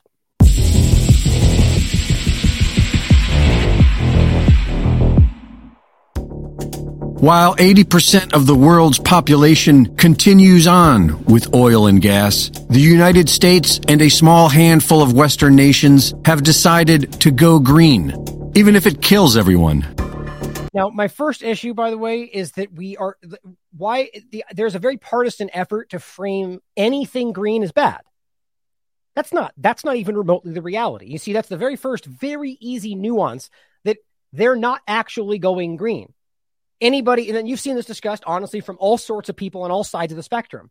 It's not going green is not bad. Sustainable is not bad. It's the fact that they're pretending to be green and sustainable to drive you into a control structure right? So the idea that we frame it as green equals bad is one of the biggest issues with this, and that's that in and of itself is self-serving for the two-party illusion agenda. That's, I mean, that's a, that's a partisan. It's not just Infowars; that's everywhere. Anybody partisan on certain sides are making it like that. You talk about sustainable things, and suddenly you're part of a shill agenda, right? It's not sustainability is a good thing. They're not trying to be sustainable. The, or let us even take it one step further even if they were talking about sustainability, it's something that you personally are invested not they're forcing anything, even good things on people, if that's what it was, is not okay. So even if they were being sustainable and green, to force that on everybody without their permission or or, or invo- involvement is of course wrong, of course wrong, but that's not even what they're doing. I've shown you this. Look at the GMO agenda. And it did the exact opposite. You could almost go far back, and I was just talking about this with somebody and point out that a lot of their previous agendas, like glyphosate, for example, are translating today to soil not being feasible or hurting people in health ways. And so that's perfectly leading into the new thing they need to counteract the problems. We need better food or better soil or, or artificial things because our soil's depleted and bad and wrong. Who did that? Was that part of the agenda or was it just a, a, a, clumsy accident that they're just using now today? In any case, the point is that that's important to understand that it's not even remotely that that's bad. It's that they're pretending to be green. They have already admitted that the disruptive economic burden this will cause is exactly the sort of pressure required to inspire the innovation needed to make it all work someday. Because that's the plan. There are no viable solutions to replace oil and gas. So now I can agree with that insofar I mean that there's not it's not that there's not viable solutions, it's that there's no effort to actually make them viable, in my opinion. In a lot of different ways. But at the end of the day, there's ways that you could implement lots of different things. It's about changing our lifestyles, of course, but that is comes down to your choice. So if they want to introduce something new and allow you to choose between them, that would be fine with me. The point is that's not what's happening. Like they're saying, they're just destroying everything in hopes that that drives you into this direction. So I agree with that. And that's alarming. So the sooner we can figure it out, the sooner we can stop the endless rise of inflation, starvation, and death that will obviously result from shutting off our energy taps. And a new company has already appeared, albeit with a bizarre solution to our problems. Now, I don't see the connection. You'll see you see my so they jump from the idea of the like the the plant they're going to make the connection between human bodies in this discussion and there's nothing that makes that connection. Now, I just went over the evidence. It's a valid discussion to have. But at the end of the day, to float this out there without the proper material or the information or the source material and just argue, this is what they call conspiracy theory. And this is what they point at when they make us and everybody else look like the same thing. I have a problem with that because whether or not they mean to do that, this is hurting the truth, the full picture, and the ability of people that we're actually trying to reach, the people that are truly lost, to be able to digest this. Because to me, this is ridiculous. even though it's based and potentially based on valid points. A massive meat rendering facility is set to break ground next year in Rapid City, South Dakota, and be completed by 2026. With the ordinary name, the Western Legacy Development Corporation, one might never natural news. It didn't surprise me. Guess how innovative this company actually is. The Western Legacy Development Corporation will process cattle and bison completely with robotics and artificial intelligence, including new laser technology air knives that use a high velocity airstream to dehide the animals. The Western Legacy Development Corporation is building a massive 1 million square foot meat factory that will be operating at levels as high as 8,000 cattle per day. Now, one might ask, what about all this social engineering to stop eating real beef and get used to eating lab grown meat and bugs? Aren't we being told that cow farts are bad for the environment? Well, as it turns out, the Western Legacy Development Corporation isn't necessarily going to be processing 3 million cattle per year for food. The Western Legacy Development Corporation will be collecting animal fat to be used as feed and fuel a biofuel that they will use to power their very own 1 million square foot facility. Biomass. That's exactly what we're talking about, right? So, first we're talking about AI and new technology, which I they they you'll see they go forward. They frame this as the as the big you know. It does not start strike me as alarming or even out of the normal for any of these companies to to use the newest technology to advance what they're doing. Any of these techno- these plans are horrific. As I've made a point before, they are disgusting and gross and will give you nightmares, whether they're lasers or blunt hammers like they used to use. But bottom line is though, this is this is the logical evolution of any process with these kind of tools in front of them. It concerns me that AI is involved in anything these days, just because of where it all goes. But that in and of itself does not then mean something nefarious but all the scary music and the Terminators. Well, sure, yeah, this is this is scary stuff, right? It could be certainly. Now, how green is that? Well, I'll maybe- also point out the ridiculousness of even having these things built at a time where they're arguing they're going along with the agenda, but that's everywhere. That hypocrisy is literally everywhere. Maybe not small farm, grass fed level green, but still, it's pretty green. Rapid City is a small town, and many residents are asking where will they get 8,000 cattle a day? And where will they keep them? And where will they get 2,500 employees, which is 3% of their population? I don't know. Maybe from other places. Uh, crazy thought. You know, I don't know. Maybe they want other people. I mean, th- who knows? you see what I mean? Like framing it like that. Oh, the question it must be scary because there must be some other. Oh, there could be. It could be a nefarious agenda. But what? These are just grasping conclusions. They, what if they already have hired an entire group that are bringing from another location because they're experts? What if there's a thousand reasons why, as I get into next, that they don't need to hold them there, or they're they're coming from other places, or there's a reason they don't need certain infrastructure? There's no eh, information backing this up. It's just it's just conclusions thrown out there with incomplete information. It, it bothers me. I have to be honest because this is the kind of stuff that pe- people. This is news entertainment. And where will they house them? These questions weren't really answered. But we do know that they plan to have a thriving rail system that will be offloading thousands of cattle each and every day directly into the AI robot laser slaughterhouse for immediate processing. So they won't need to store the cattle anywhere.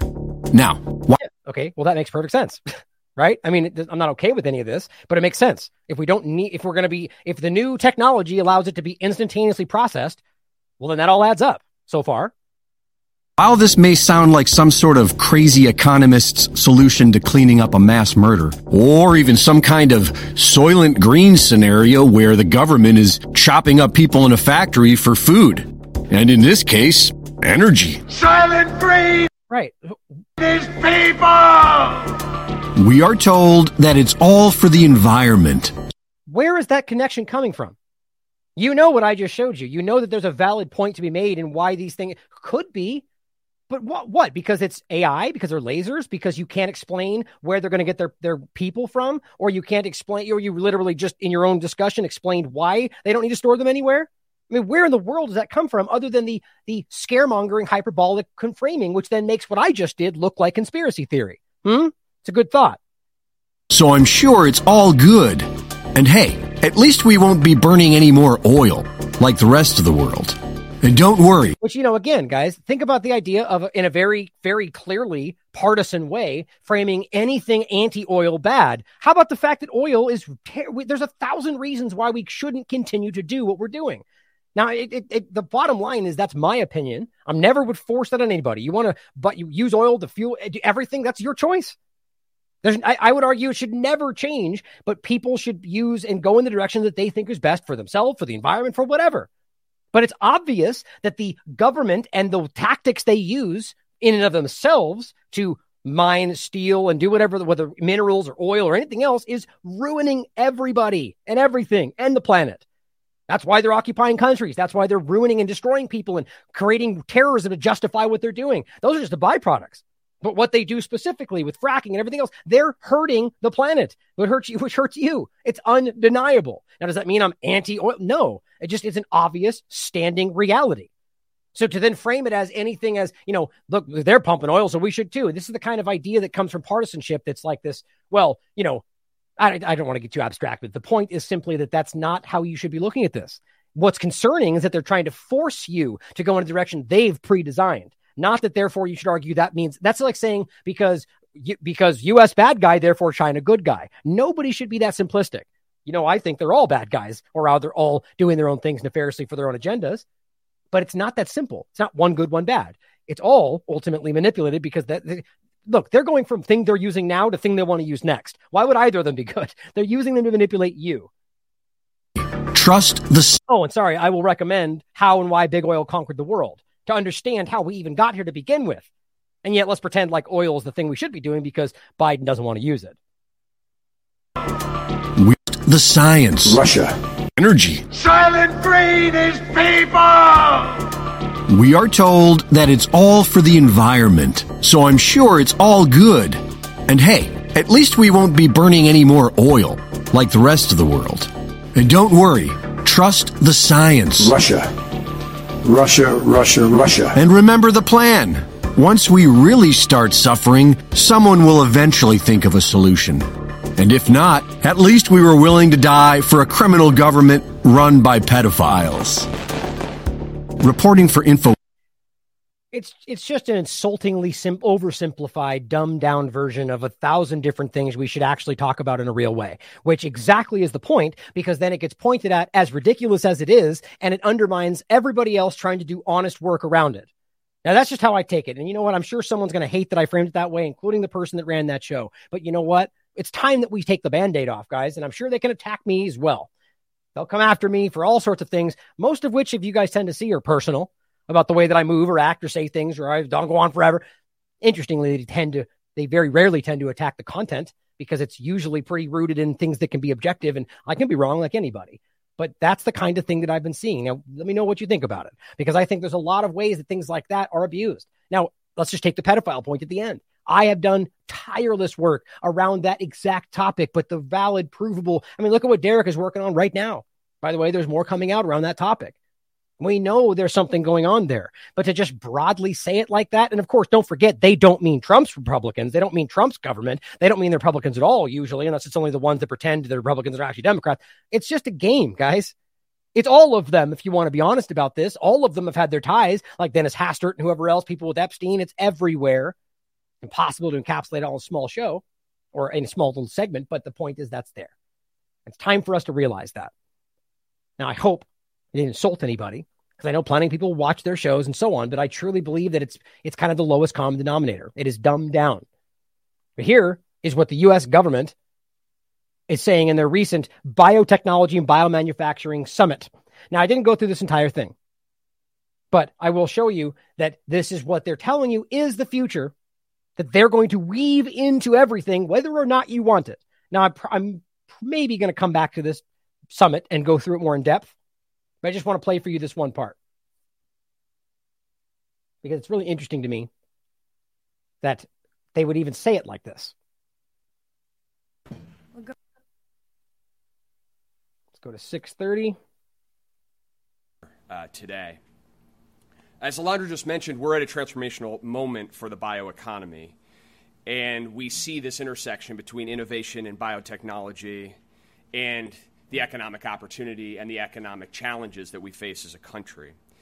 And what I want to underscore here is that our effort as an executive branch and as a government uh, is squarely focused on taking those innovations in biotechnology and weaving them into the core of our economic strategy for the country. Right. So their core effort is not about making sure your life is better. Of course, they're going to argue it translates to that. Not about any of the problems that we're dealing with. Not about anything we pretend we're red issues, voting, Roe versus Wade, any of that. No, no, no. Their core thing is about an agenda that they pre planned, outlined, discussed, called conspiracy theory 30 seconds ago, but now is the core direction of everything they're doing. Because that perfectly makes sense, right? And it perfectly lines up with what every other government around the world is also driving, even Ukraine. What a coincidence. No conspiracy there, right? No lockstep agenda across the governments. I mean, ask yourself why this is. Did anybody vote for this? Was this even a talking point in previous elections? How does anybody out there see this and not feel alarmed by the fact that they're just unilaterally deciding to change the entire focus of the US economy on a dime? Which is very obviously causing all sorts of disruptions, which they moments ago told you were going to happen, but take it on the chin for freedom, right? Oh, because it's only about Ukraine, though. I mean, this is just staggering. Uh, today.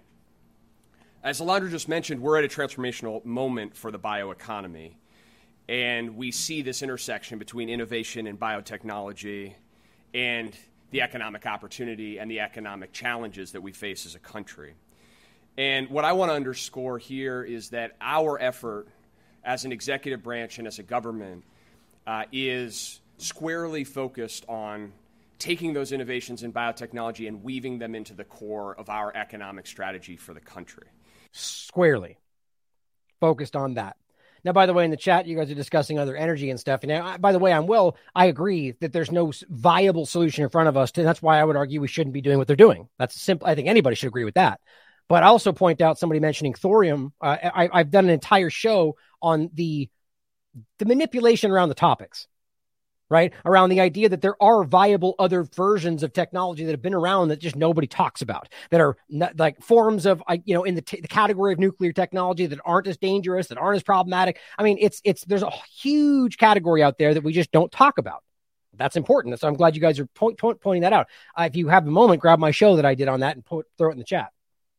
But going forward to the next topic, Here's Biden, and this is in regard to the climate change direction, which is perfectly overlapped with all their this. They're justifying everything in that digital direction because of climate, or you know the the different things that aren't really exactly connected, but sort of like saying you know lockdowns for climate change. Like they're just clumsily patching this in the direction they want you to go.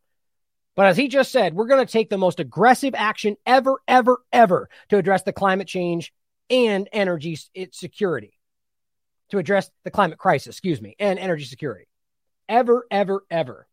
Well, that sounds kind of alarming, doesn't it? Especially when we're in a position where it doesn't seem like that's even necessary. For I mean, we're talking about a lot of different opinions that disagree with all this.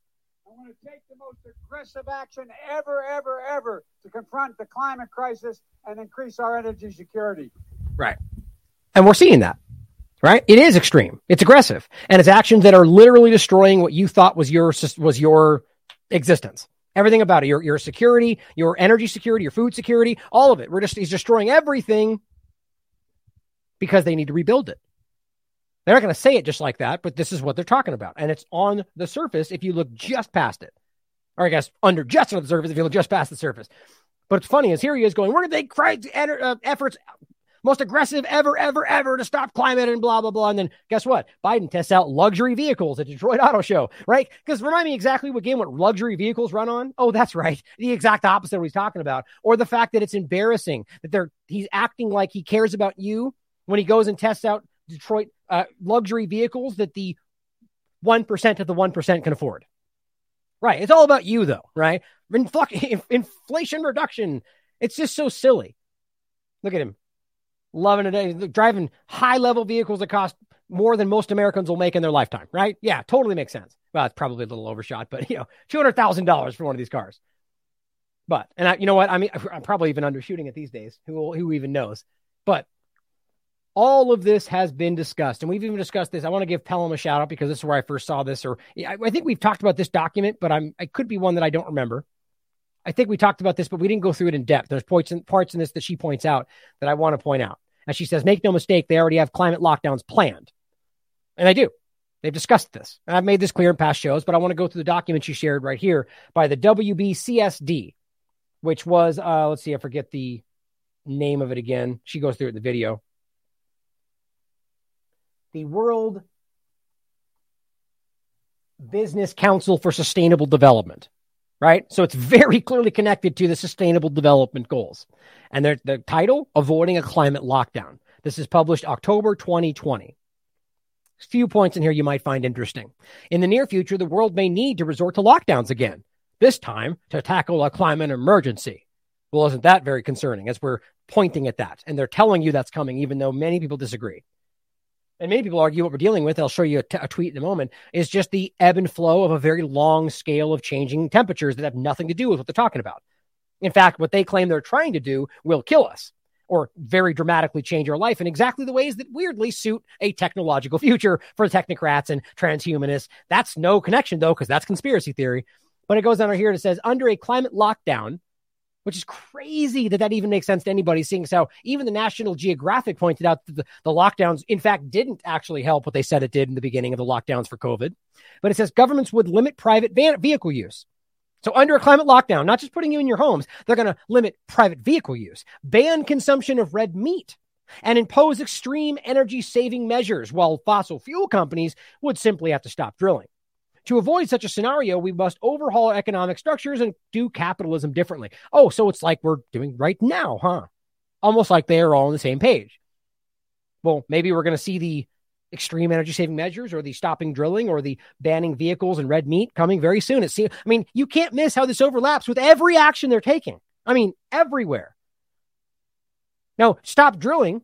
Again, the idea that they could just demand that. What about the companies? What about their profits? What about the individuals that work there? What about the very clear shockwave this will send through these invi- these communities?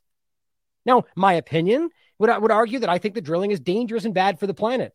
Not because of the climate change discussion, not because of anything they're pushing, but because it just hurts. Like, for instance, fracking and earthquakes and things it does to the water systems. These things, it's just it's problematic.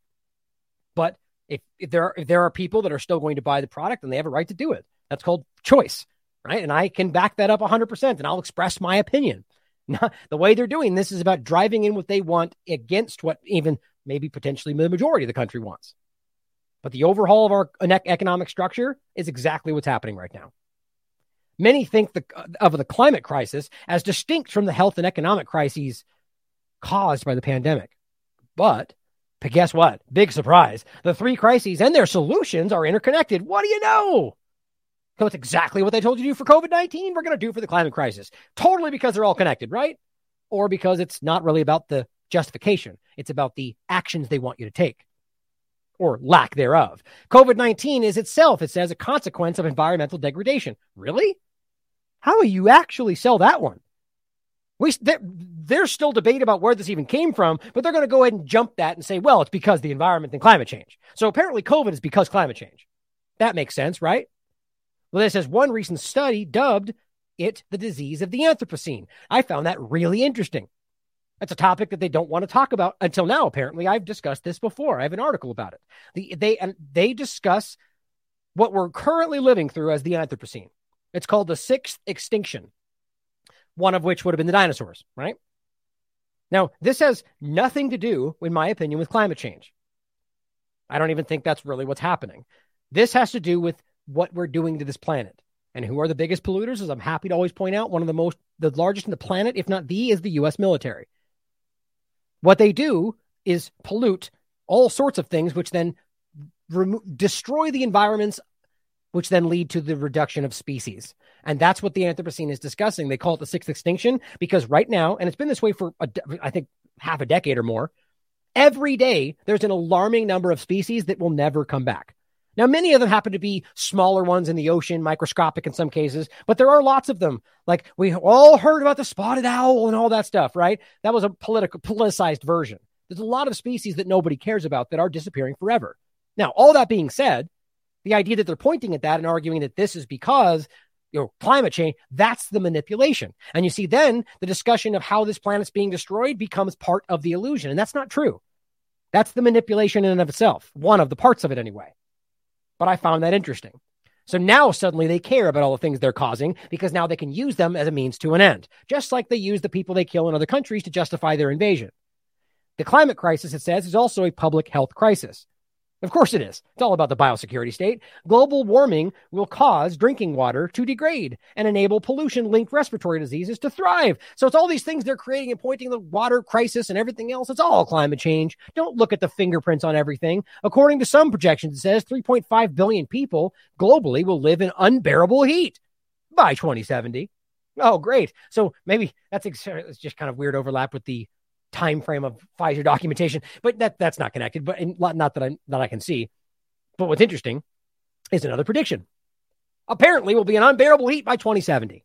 What's the evidence? Well, you can look at it. It's pretty damn flimsy. But we, I thought we were supposed to be underwater by 2000. Right? There's a thousand predictions that have been made that don't ever come to pass. Um, Al Gore knows plenty, that he's made plenty of them. But this is simply arguing that they know because of what they've told you is the reality that is not actually sound, that has been challenged and shown to be false by plenty of people and even time itself. But addressing this triple crisis requires reorienting corporate governance. Isn't that perfect how it all lines up with exactly what they're doing now? Finance, policy, energy systems toward a green economic transformation. Not like this was planned or discussed in, in these circles. No. To achieve this, three obstacles must be removed business that is shareholder driven instead of stakeholder driven. So, no longer about the people actually invested in the profitability of the business, but people that are stakeholders. You know, like the heads of industry or the politicians or the media experts or the people that are at the top, the elitists in their circles, the people right now that have destroyed the planet, destroyed everything, the people that have driven us to this point in the first place. But yeah, let's believe that they'll do the right thing now finance that finance that is used in inadequate and inappropriate ways. Yeah, exactly. Again, exactly what they're doing right now. But they'll do it good next time as long as Klaus Schwab leads them, right? And government that is based on outdated economic thinking and faulty assumptions.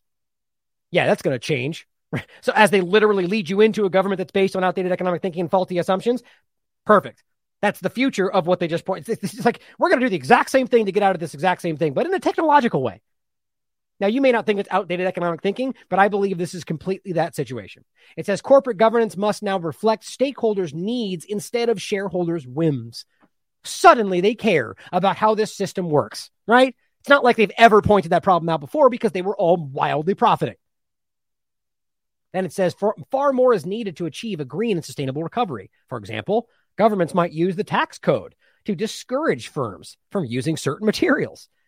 Great. So you're going to manipulate the tax situation so people have to be forced to use materials you want them to use. Otherwise, they're going to be penalized. That's exactly what I keep showing you. That's not how that's supposed to work. They don't just get to decide unilaterally that these things aren't allowed anymore, so you get penalized for using them. That's even jumping the incentivization stage, if that's the right way to say that. They might also introduce job guarantees at company or national levels so that human capital is not wasted or eroded because that's what you are human capital. This would help the youngest and oldest workers who have disproportionately suffered job losses owing to the pandemic. Right. So they destroyed their lives, lost them their jobs and their and everything they've been in. But so don't worry, we're going to reimagine it so those people are uh, taken care of. And the youngest and oldest, and reduce the likely economic shocks in disadvantaged regions already suffering industrial decline. Right. So we destroyed their lives and we're going to pretend we have a solution for it. Finance needs fixing too. During the 2008 global financial crisis, yeah, we're going there, right? The thing that everybody seems to know these days was a completely manufactured gambling situation that they knew was happening. They allowed to collapse. They profited. They bet on. They they then took even more money from the government and gave it to themselves, right? This wasn't some organic problem that just blew up in our faces. This was an organized effort to steal and transfer wealth. But it says, but because they did not direct it towards good investment opportunities, you know, giving those same people money after they claimed they would fix it, much of that funding ended up back in the financial sector unfit for purpose. Oops. Ooh, our bad, right? Always rather be seen as incompetent than criminal. You gave the criminals the money they stole on top of the money you took from us to say they were going to help. They gave it to themselves and gave them bonuses. And here we are yet again, but now you're framing COVID 19 and Trump. The current crisis presents an opportunity. Of course it does. For them, some governments have already launched sustainable growth initiatives. Now, don't forget, manufacturing things, you know, problem, reaction, solution. Well, of course, the current crisis presents an opportunity because it's a problem they've led to, created, engineered, so they could present the solution to the problem they made, right? But they wait for you to freak out first, and they go, guess what? We've got a solution. Sustainable growth initiatives. New Zealand has developed a budget based on well being metrics rather than GDP to align public spending with broader objectives. Yeah, you know, the, the authoritarian hellhole that the government's become in New Zealand, it's going to be about well being now because they clearly care about well being, right? They care about you being happy when they force you to live a life in a corner where you can't do anything or by force inject you with something or steal you from your family. But it's all about well being, of course. They care about you, right? Because markets will not lead a green revolution on their own government policy must steer them in that direction because you're too dumb. You don't understand what's right for everybody.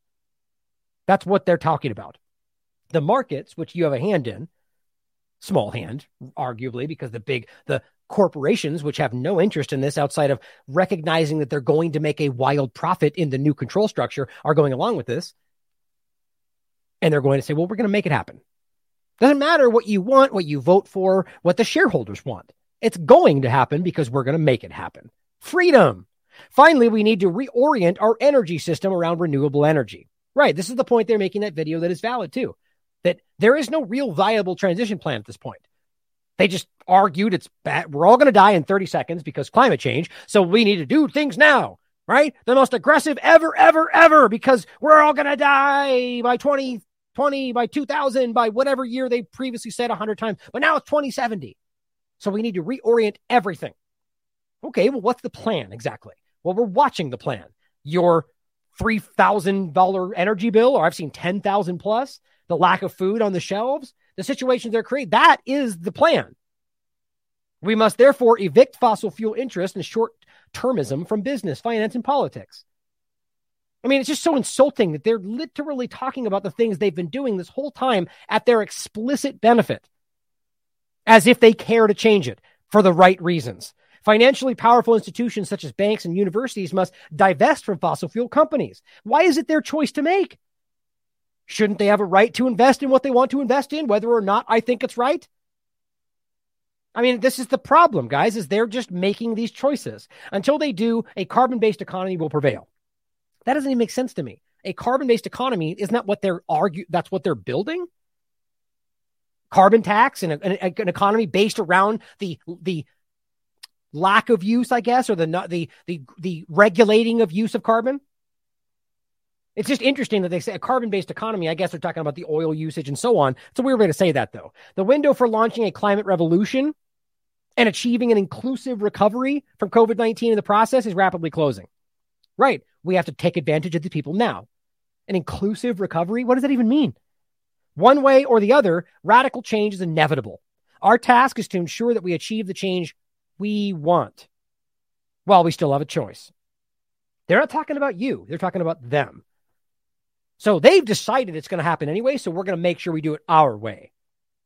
This has nothing to do with what you want. Now, on the idea of what they're doing, still, you know, because geoengineering is always fake news, right? Scientists propose controversial plan to refreeze the North and South poles by spraying sulfur dioxide into the atmosphere. You know, no big deal. Do they need to be refrozen? Do we do we really know for sure that they're like this because we're in a problem, or is this a natural ebb and flow of a long-term heat fluctuation scale? And if that is the case, and we do do this, and we do refreeze them, isn't that possibly going to be catastrophic? Yes. Now, even for the 1% chance that could be the case, why do we let these people play God?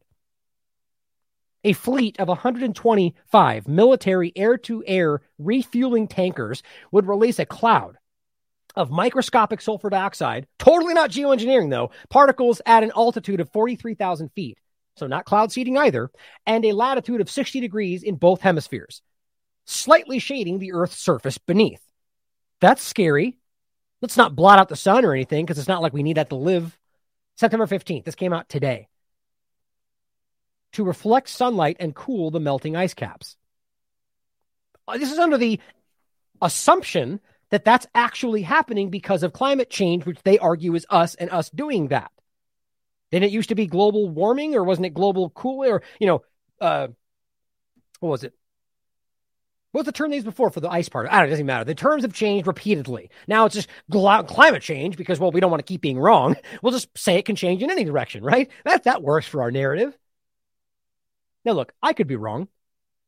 And maybe, they, you know, I, I don't believe that for a second, but just to have the conversation playing devil's advocate.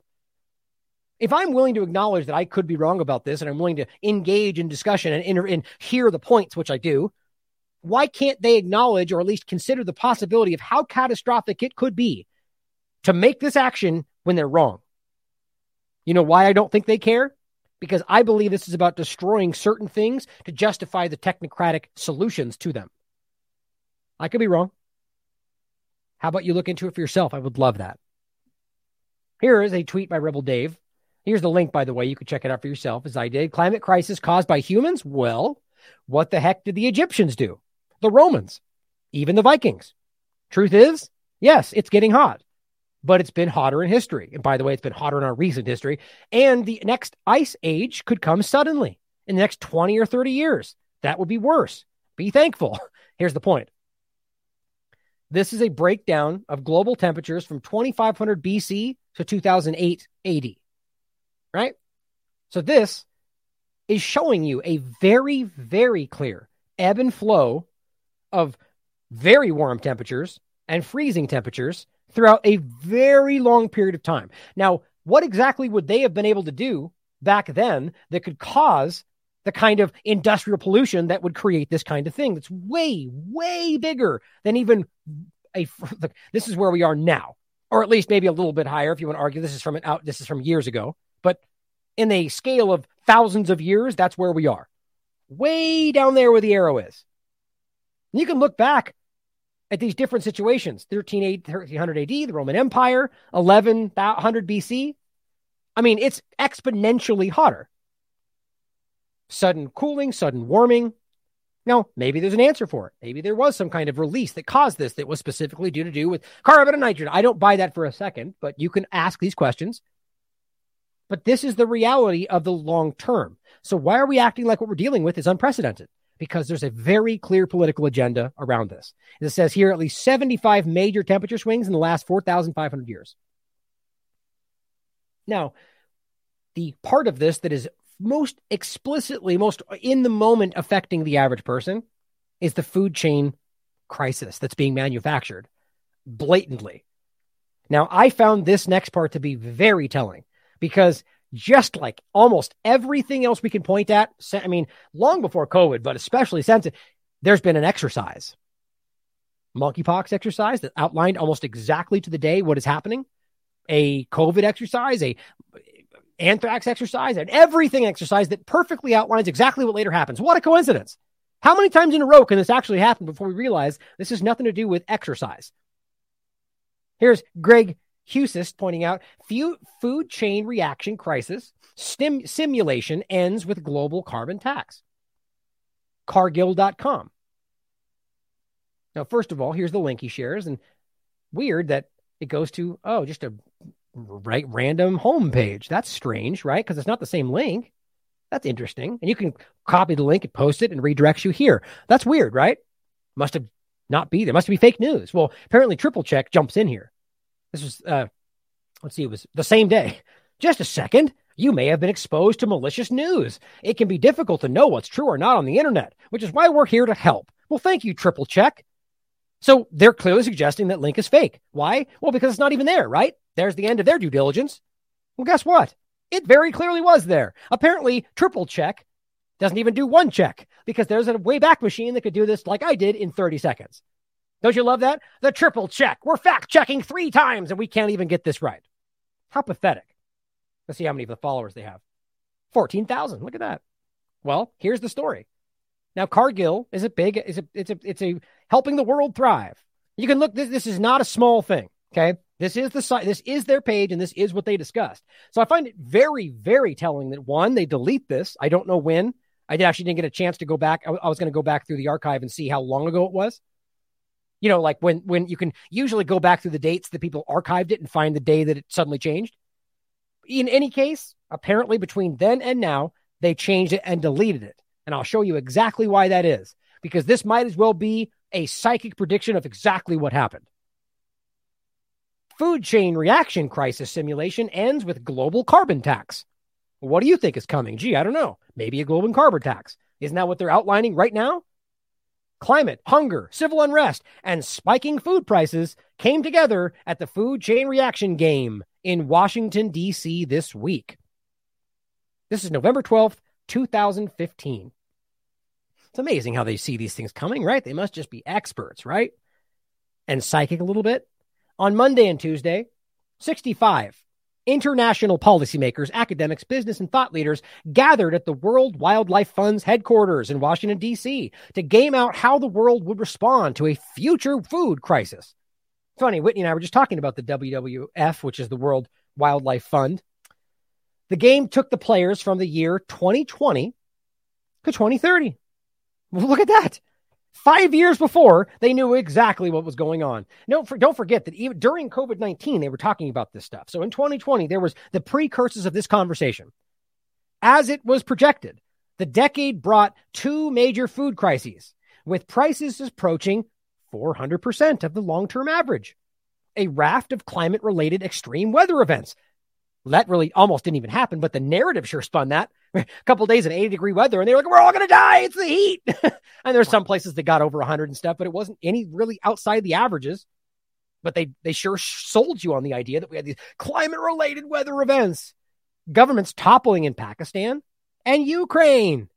Look at that. They even predicted Ukraine's government toppled. And here's what's funny in 2014 is when the government was toppled by the US government. But they predicted that this would happen. Do you know why? Because they knew they were going to be pushing you Russia to they, ever since 2014, they've been trying to get Russia to take action in Ukraine. I went over this before. That's why uh, they just thought they were going to be they, able to coax Russia into an aggressive action more so than they did. It blew up in their face because it's been wildly exposed what's really going on in Ukraine because they didn't take the full bait. But it says the famine and refugee crises in Bangladesh, Myanmar, Chad, and Sudan. Interesting. They just seem to know everything that's going on but it says teams pledge to build international information networks. Of course, right? Because, you know, food infrastructure, you know, food instability needs people to share information about their populations with other governments, right? Of course, that goes without saying. You can't have food security without sharing personal information. In the face of a steep price spike with looming global food shortages in 2022. My God. The most eye catching result, however, was a deal between the US, the EU, India, and China, standing in for the top 20 greenhouse gas emitters to institute a global carbon tax and cap CO2 emissions in 2030. What do you know? We have to avoid sudden market distortions and unforeseen consequences. I guess they forgot that part, right?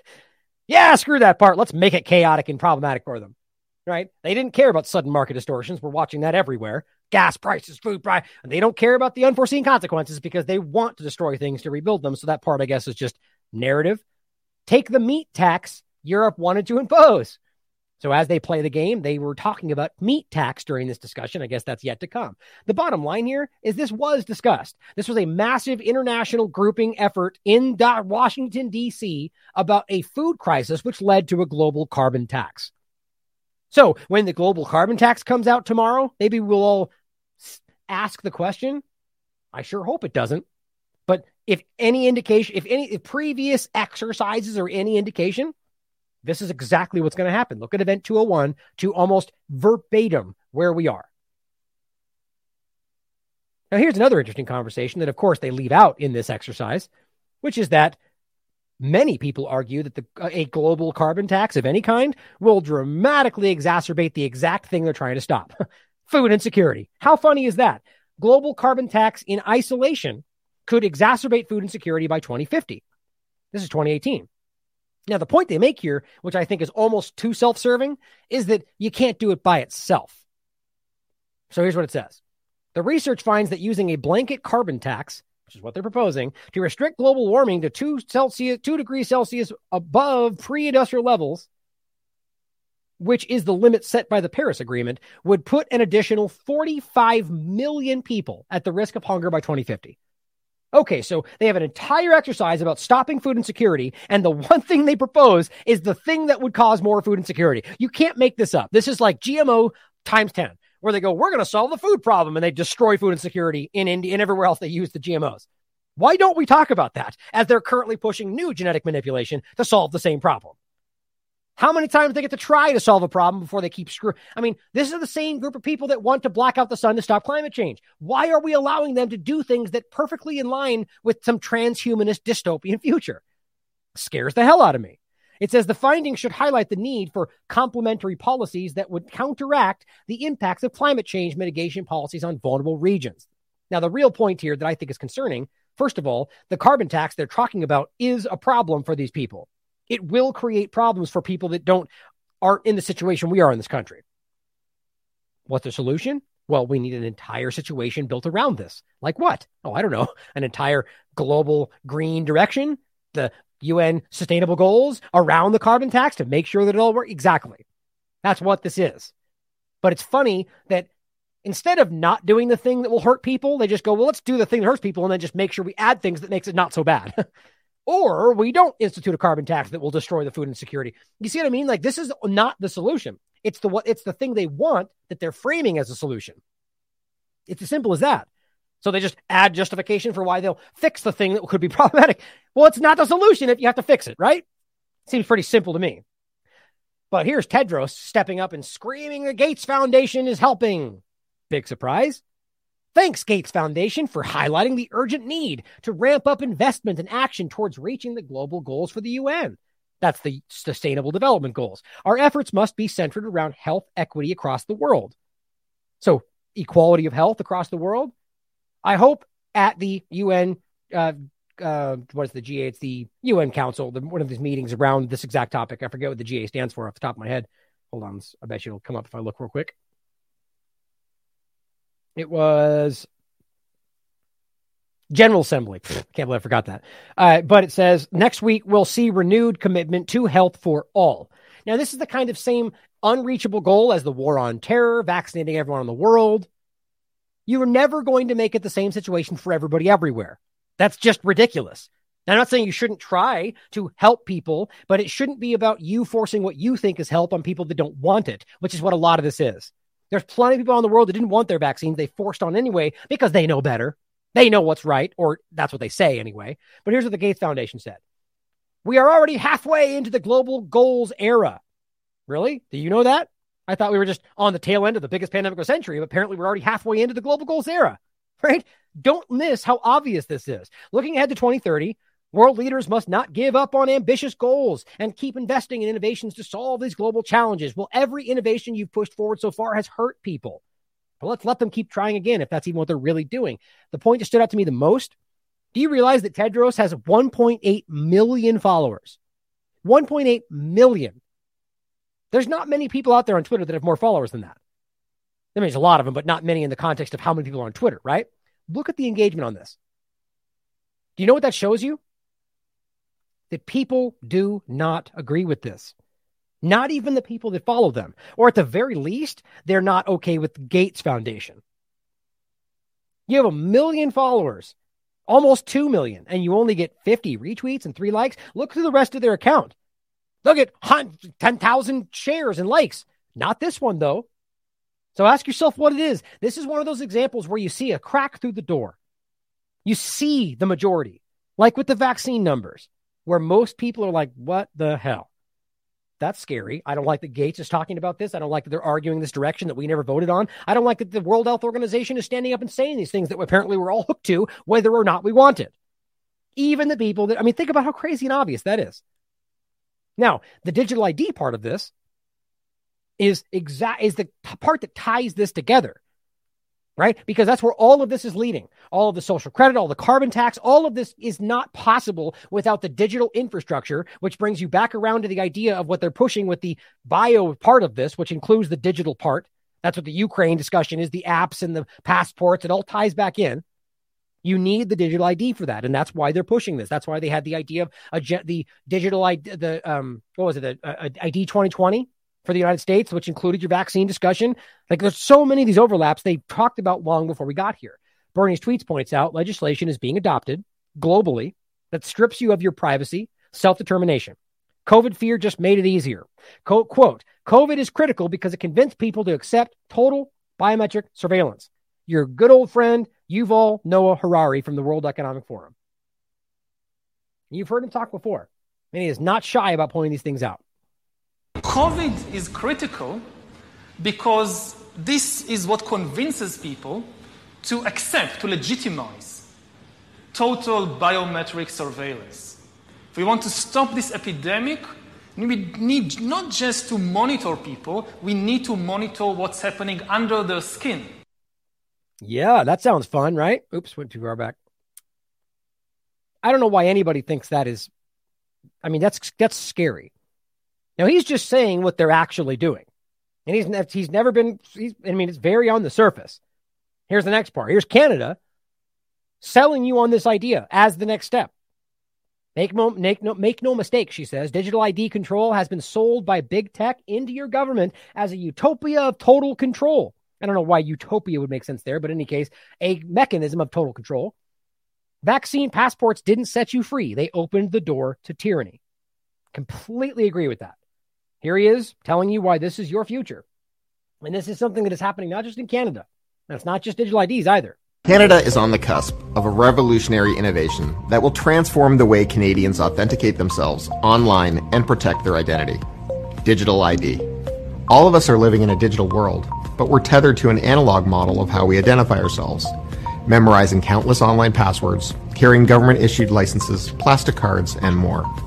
Digital ID is a way for Canadians to identify themselves to government, businesses, and each other electronically with ease and rock solid security without the need to present physical documents.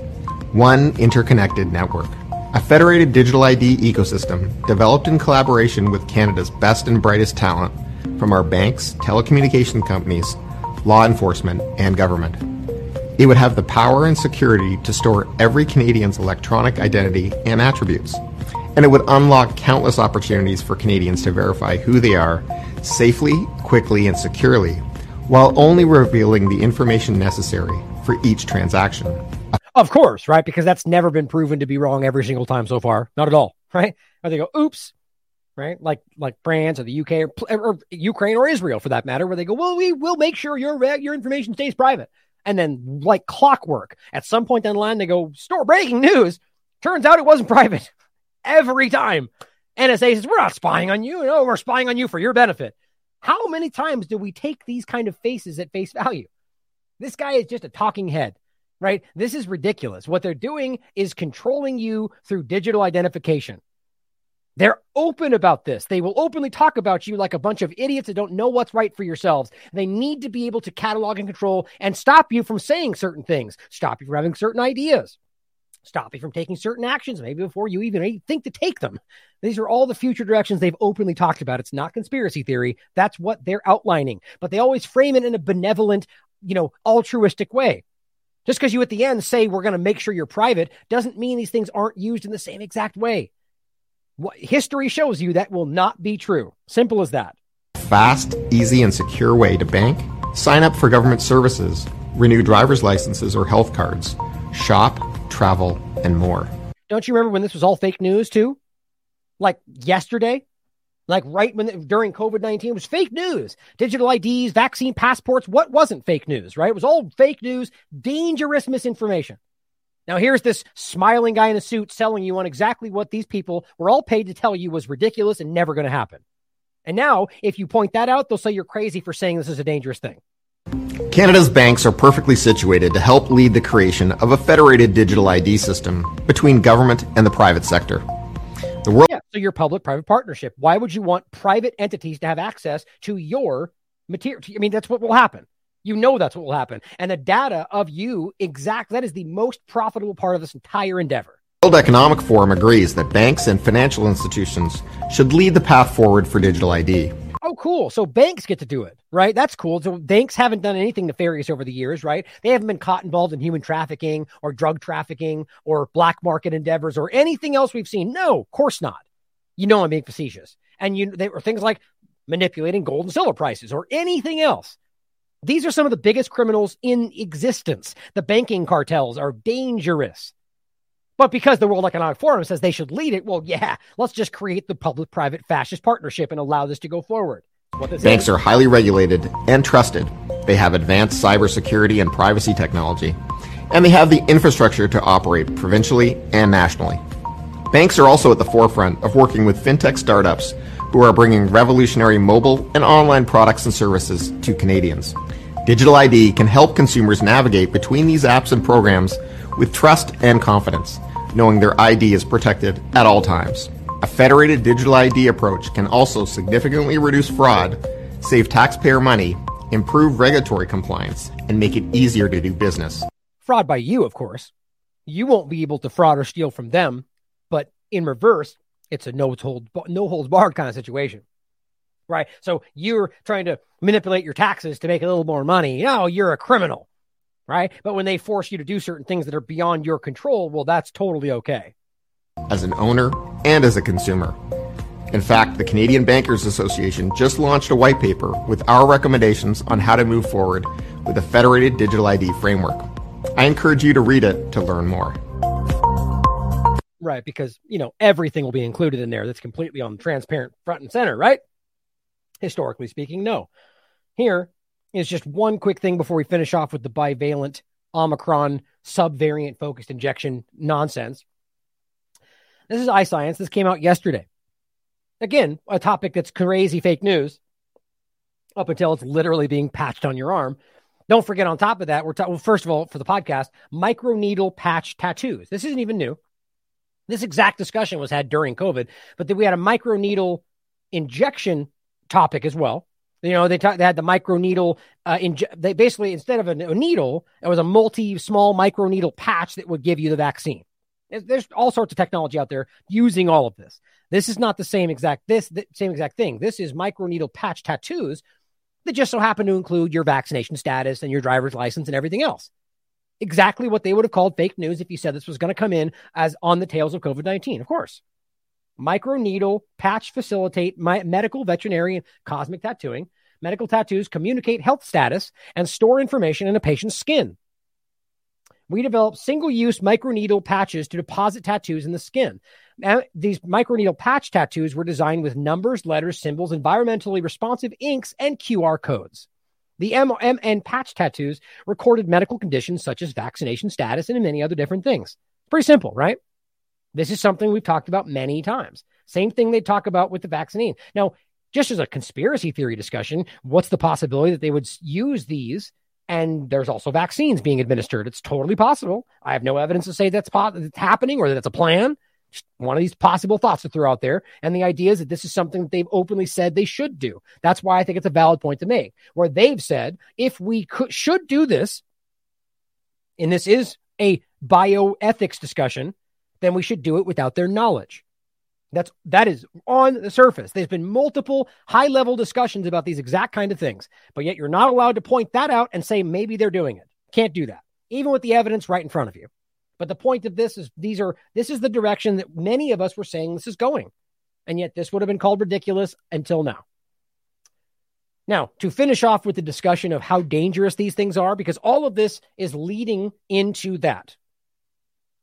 Now, I'm not exactly sure how the admission of their failures is going to. I mean, I honestly do think to a degree that the reason they're admitting some of these large things is because you guys made that happen.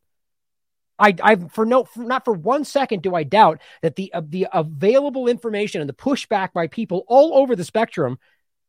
I don't doubt for one second that had an effect.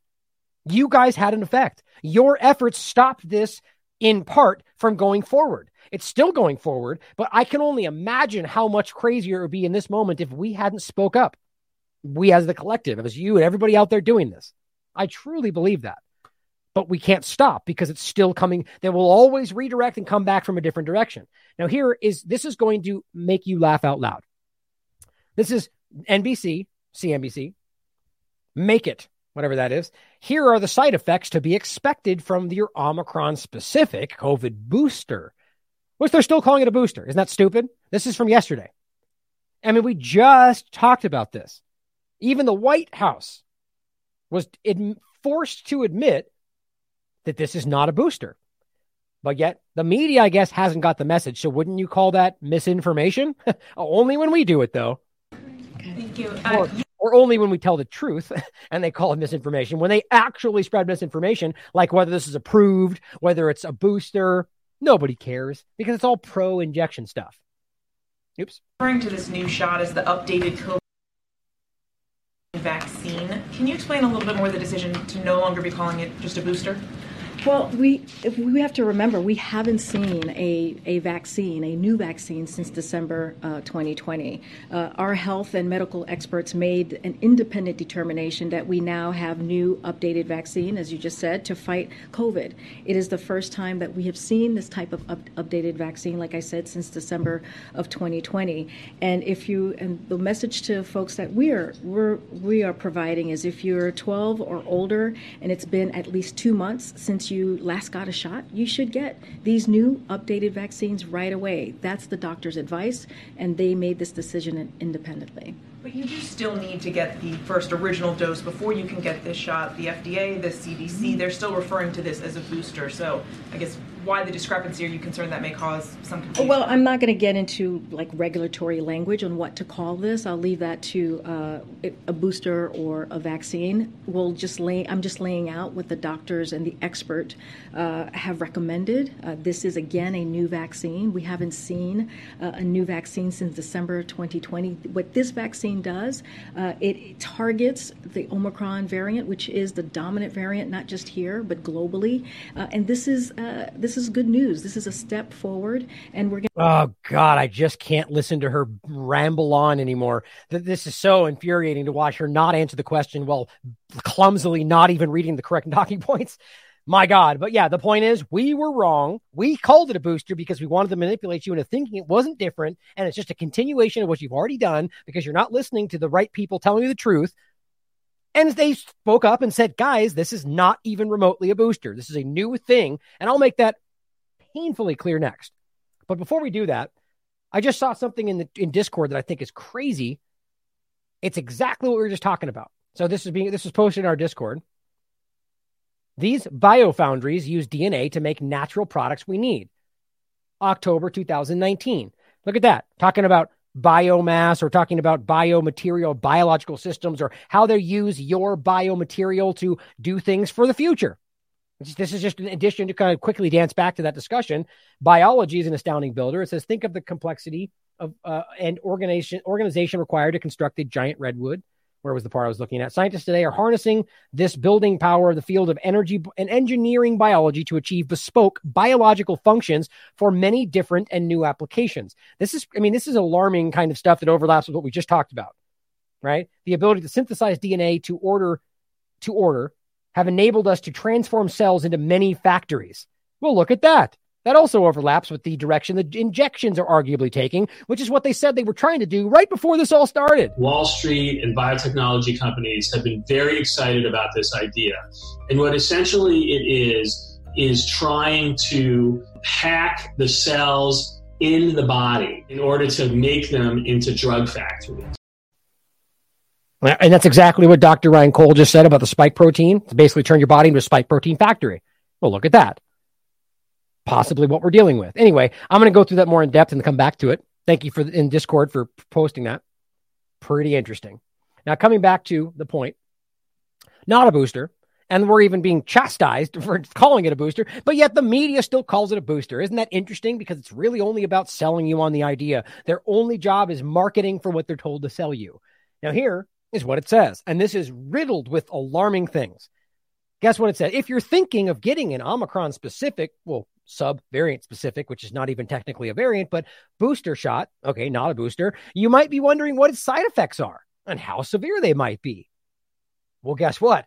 Rest assured, rest assured, guys, they're not expecting them to be any different from what you may have experienced with previous booster doses. That's their answer.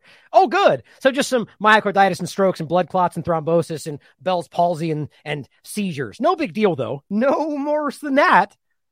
Of course, that's not their point. Their point is to pretend still at this far date that the only thing happening is soreness and headaches. I can't even believe they think this is acceptable or even going to be accepted. They have admitted that myocarditis is like 1 in 3,000 to 5,000. They've talked about the obvious problems. They're ignoring the heart attacks and strokes and blood clots, even though it's very obviously correlated. Not, not even just correlated, they've admitted it's possible. But rest assured, it's not going to be any worse than before. That's crazy. These earlier things and still being given are some of the most alarmingly dangerous things I've ever seen given because of what is continuing to happen. Here, I'll just play this since I referenced it. The spike protein is a toxin. So it, it's not, doesn't matter whether it's J&J, AstraZeneca, Moderna, uh, Pfizer, they all make your body make a spike protein. That spike protein binds to a tumor suppressor gene family, P53. It also binds to the breast cancer gene, BRCA, and the ovarian cancer gene, BRCA. We know that that spike protein can induce cancer pathways period. It's happening. Cancers are on the increase across the board lymphomas, leukemias, blood cancers, because that spike goes to the bone marrow. The lipid nanoparticle carries the mRNA to your dividing stem cells because it doesn't stay in the arm. It can go into any cell in your body and it turns that cell into a spike factory. It inhibits the ability for your DNA to repair itself. It binds to uh, our mitochondria, destroys the energy of our brain cells, destroys the energy of our liver cells, destroys the energy of any cell it gets into. Your own immune system attacks those cells. So a lot of people have arthritic pain, muscle pain. It's because those cells are being attacked by your own immune system because they're expressing this foreign spike protein. That spike protein causes mechanisms of cancer in many people and I've been seeing that in the lab. I've been having it confirmed by oncologists, radiologists, radiation oncologists, pathologists all around the world as I travel. It is happening. It's on the uptick. Our military database showed it until our Department of Defense illegally froze that database and hit the data. Um, this is a crime against humanity where using a dangerous product on humanity that is harming the human cells, that is harming the human body, that is harming our hormones, that is harming our reproductive organs, that is harming any organ where that that protein lands, period. They're dangerous for everyone, no matter what. I mean, we just have to start realizing how clear that is. I had to give Sierra back her bone. she dropped it under the table. It, it's just, it's, this is what I've been trying to highlight for a while, you know, that this is now, whether or not they're as dangerous immediately for people, right? Where just, or like the lack of stopping what they claim is the boogeyman of COVID 19. It's really about the long term or short term side effects of possibility of blood clots, heart attacks, strokes, Bell palsy, all these things are happening, water falling everywhere that they don't associate with that. That's the big problem. Here's what it says after this, by the way. Rest assured, not going to be much different, right? That's they're telling you. Don't worry, it's not going to be any worse. And the very next paragraph says, we just don't have any data on this yet.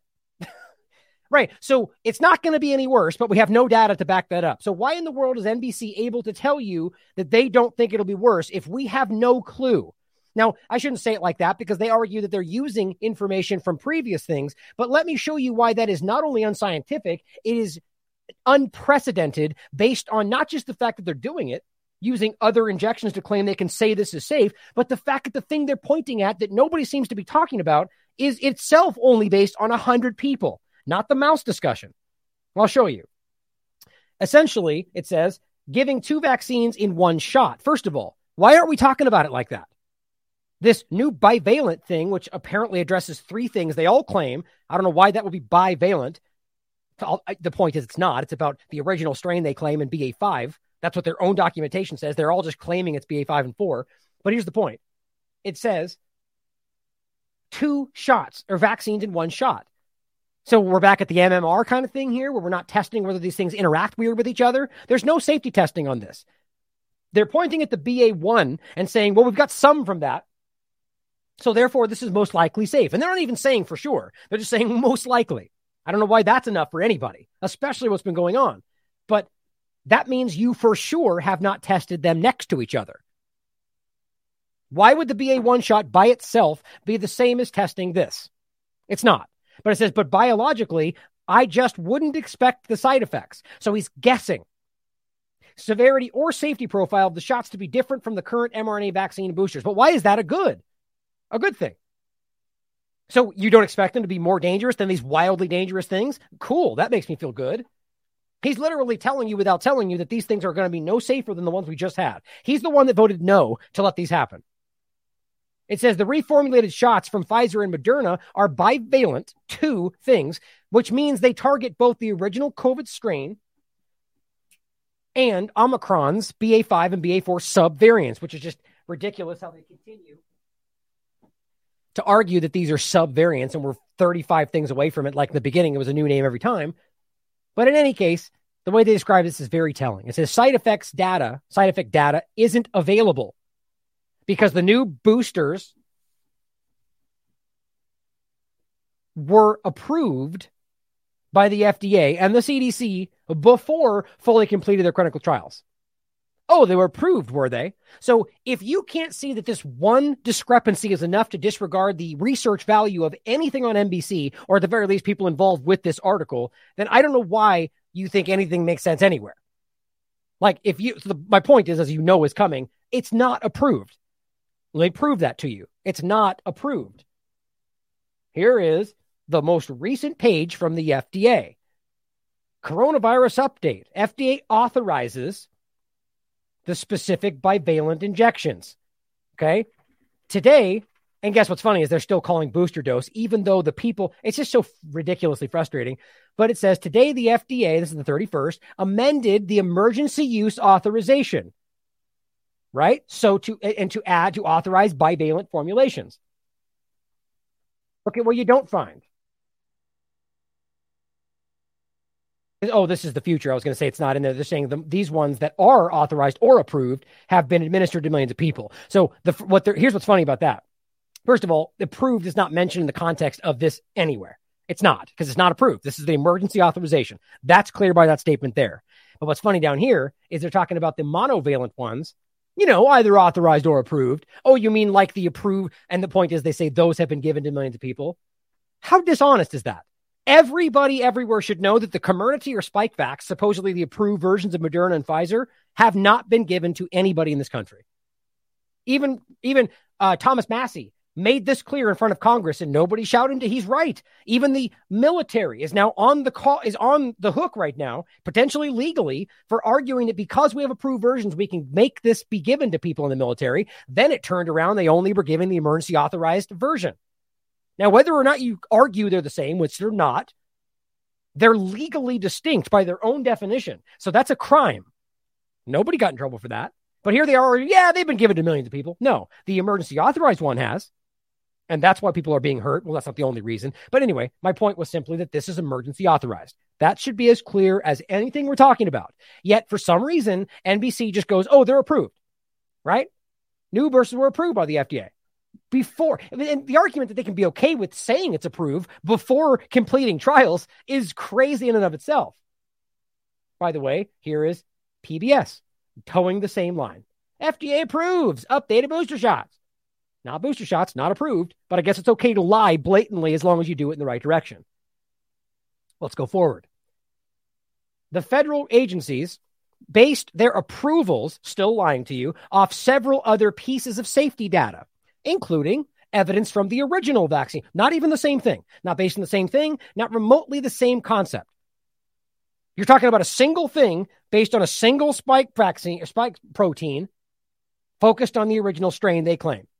This is a bivalent injection with t- multiple versions of things that is not the same injection and even been forced. That's why the White House wanted you to think it was a booster. It's not. They were that's why I made sure to include this. They were chastised to make sure you knew this was a different and new thing. So, how in the world can you pretend the safety trials should be translated? Now, to be clear about this, even if it was a booster, it still needs safety testing. You know why they know that and we know that? Because they already did so on the BA1. Why would they do safety trials on the BA1 new version if they didn't think you needed safety trials? the point is they've always wanted you to think that you can just continue to stay on this platform of mRNA and change up the thing like they do with the with the flu shot and act like that makes sense. Well, you know what? Shots constantly shown to be wildly un. The, the flu shot is barely effective, if at all, every year. And we're only now asking questions like, what about all the SIDS and SADS that have been happening before this? Are they related to that? That's a very valid question we should be asking, especially since they don't test these things every year. Not just like this. Even Dr. Paul Offit in this is himself saying that model does not translate or we haven't proven that it does, but we're going to go on that and act like it makes sense anyway because narrative and policy is more important than scientific validation today to them. But one of them, the pieces, were evidence from the original thing, which we all should know by now is the last thing we should pretend makes sense. The safety data that they altered, manipulated, lied about, covered up, and which is now showing to be very dangerous. That is what they're using to say this is safe. That makes you feel good, right? On and then another part of it, the updated formulations are merely a tweak to those original. That's not even true, as they themselves have now been forced to admit it's something new and different. They're different. And I'll even get into where this own article talks about the way that even the micrograms are different. But yeah, just a small tweak. And lab data on the shots BA5 element in mice. That is the eight mice topic that everyone seems to be talking about. Let's, we'll get into the fact check on that and show you how feeble it is. But it says they also examined clinical trial data on earlier versions of bivalent boosters targeting Omicron's BA1 subvariant. Right. So that's my point. They're saying, well, we did this thing over here, but it says those shots were never released because BA1 was so quickly surpassed by other subvariants. Well, why is it any different now? They're, they're already pointing at new variants of concern in the subvariant Omicron never ending field. Why is it different? They just they just don't care that you it, it's not different is the point. It's going to be the same way, but they just want to get this new thing. But so instead of doing a new thing and doing new testing, they just said, well, we'll just take the BA1 testing and pretend that's enough. That's exactly what they're saying. But it says, but their design is extremely similar. Well, yes, the technology around the mRNA injection is exactly the same kind of technology. That doesn't make it the same shot, the same safety profile, or even the same material. And they damn well know that or the meat. I'm not talking about the media. I'm, I'm sure they could. I'm sure they have to look up a video to tie their shoes. But I'm talking about the people that know this from a scientific perspective. Their design is extremely similar to the shots now available. That's what they want you to think. Together, the evidence shows a potential roadmap for the side effects you can expect. The evidence, right? So Paul Offit, the expert for the FDA, just said right up here, we don't have any data, any essentially giving two vaccines in one shot. All they have is other data, which he is basically admitting there is not related, tangentially at best. So it's a guess, no matter how you spin this. And what they're saying is, well, because we want to come to the conclusion we were supposed to by this article, together, the evidence, which is guessing, shows a potential roadmap of side effects. So all their evidence is is going. What were the what were the arguable narrative side effects of the first shot? Well, we'll just dump those on you here and say that because they claim it might be similar, that those are must be what it's going to be. There's a guess upon a guess upon a guess here. Side effects that you could expect after getting one of the new boosters and how severe they might be. Guess what they don't include? Any of the actual side effects. Pain, fatigue, headache, muscle pain, chills, joint redness, fever. Yeah, that's that's what's happening, right? My God. Severe side effects are generally, in quotes, I'm not sure what that means, most common after receiving a second dose of an injection, not after receiving a third or fourth. You know why they keep saying that? Because there's not as much data on the third and the fourth. That's what's so stupid about this. The second dose was very aggressively investigated because most people thought that's where it was going to end. And now there's not as many studies going further. So they just go, well, the, the bulk of evidence shows that that one was the. No, if you really look at the evidence they don't want you to look at, like from all the governments that are not trying to hide from you the data that shows you that it's predominantly a van- pandemic of the vaccinated, it shows you that the third and the fourth are eh, only extending and exacerbating the problems. Exacerbating. And the point is that even people like Dr. McCullough and plenty of others are showing you at, it only gets worse. He's, it says you're only eligible for the new boosters, as we keep laughing at, if you've completed a primary vaccination series meaning most people will already have received at least two doses. Okay, good. So no side effects then, right? Think about how stupid that is. So if most people have two doses, that well, first of all, they have to have two doses to get the third. So you're arguing that means there won't be side effects. What about people that have got none? They have to go through one and two to get them. So you're going to guarantee them dare more side effects to get to the shot. They why wouldn't you just give them the new thing that's supposed to be based on the original and the new? There's no scientific explanation for that. Why would you force them to get two shots of something that's not related before they can get the new thing? This is just compliance. We are watching an experiment more obvious than I've ever seen. A single dose of Pfizer's monovalent vaccine, here's what's interesting, contains 30 micrograms of mRNA targeting the original COVID strain. Or, you know, so we're being told. I have no reason to dispute that, but I'm just saying, I don't know why we trust anything they tell us. So the, it's 30 micrograms, they say, right? The updated booster shot or brand new injection contains the same number of micrograms, but it's only 15 targeting the original strain and another 15 targeting BA4 and BA5. There's a couple ways you could take that. First of all, let's ask the question about why they would think it would be as effective, if that's even what we're pretending this is, if it's half the amount about to either of them. Now, maybe this is a quiet indication that they knew that they were hurting people with a high dose, which was the earlier problems, right, before COVID 19, why they kept failing, because they kept increasing the amount, which kept causing too many side effects. They kept stopping. They never solved that problem very clearly. And maybe this is an indication of that. It's one way to look at it. But either way, why would so if you're saying 15 targeting BA4 and 5, would that argue 7.5 for BA4 and 7.5 for BA5? You know, these are questions we should be asking. But the bottom line is, why does this make sense in tr- in conjunction with the earlier ones? Like this, it's just a continue, and this is a new thing. It says Moderna's monovalent shot contains 50 micrograms. Same point.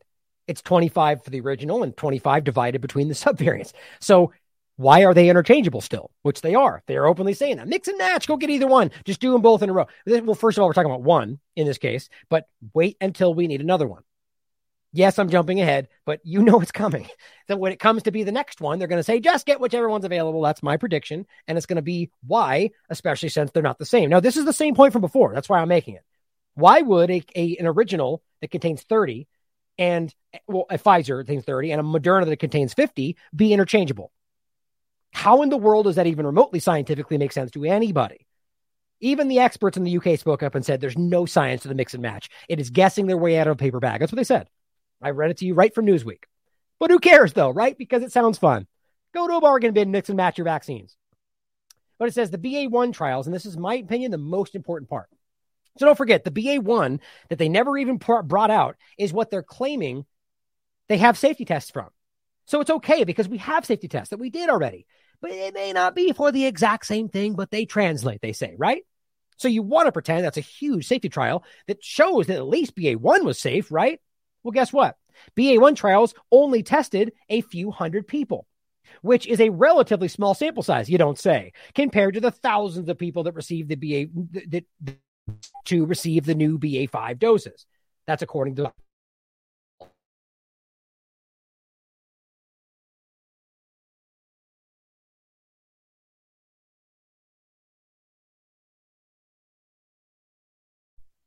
And you're telling us that's enough to say that these are safe for something that is very obviously not the same thing. Or they're saying they think it's safe, or they think that they won't be the same, or they think that it's enough. That's what they're actually saying. Do I'm do is anybody falling for this? You can still be confident. He this is the craziest part to me. I don't know where Paul Offit stands on this because he seems to be turning himself in knots to try to not be seen as a conspiracy theorist.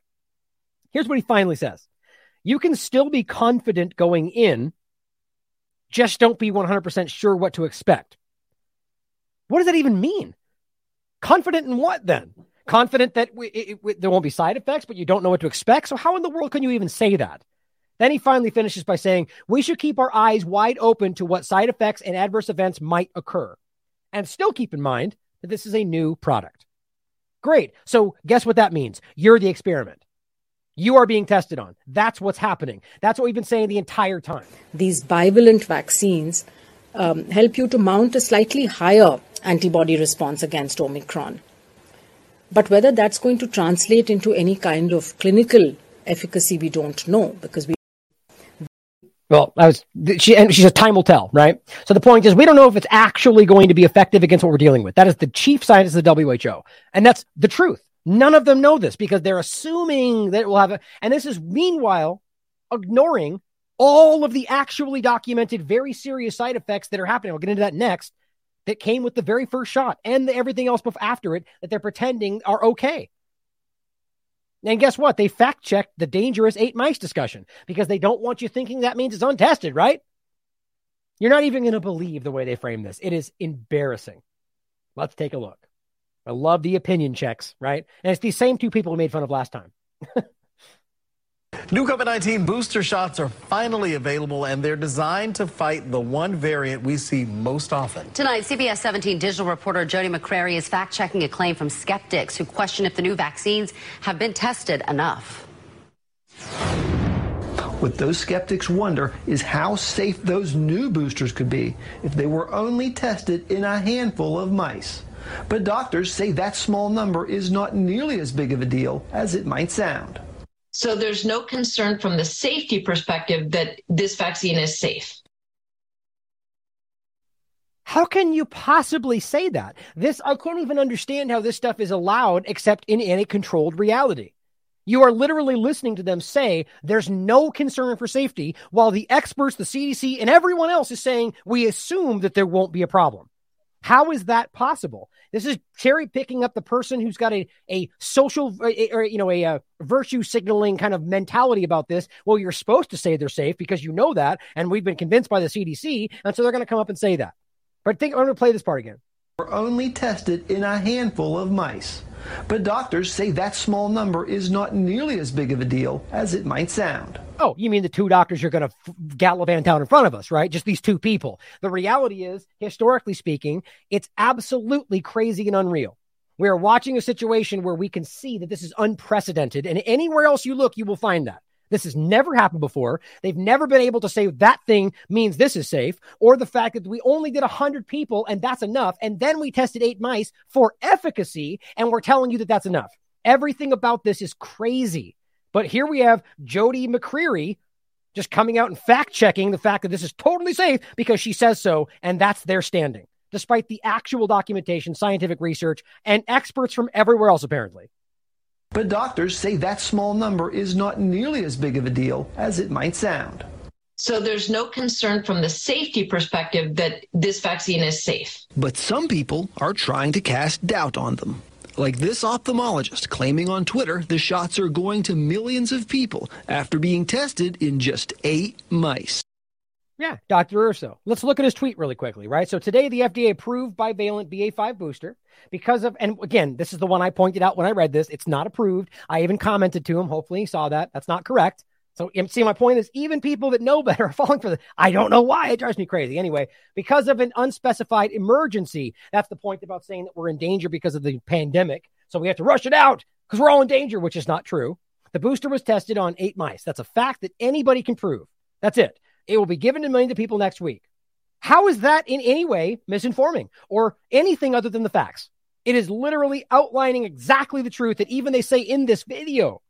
But yet, because they go wink, wink, here's what he really means, that's how they always play this. That is childish. That small number is accurate. This slide from the CDC shows the preliminary findings from Pfizer were in fact based on tests in eight mice. But UNC Dr. David Wohl says there's a good reason for that.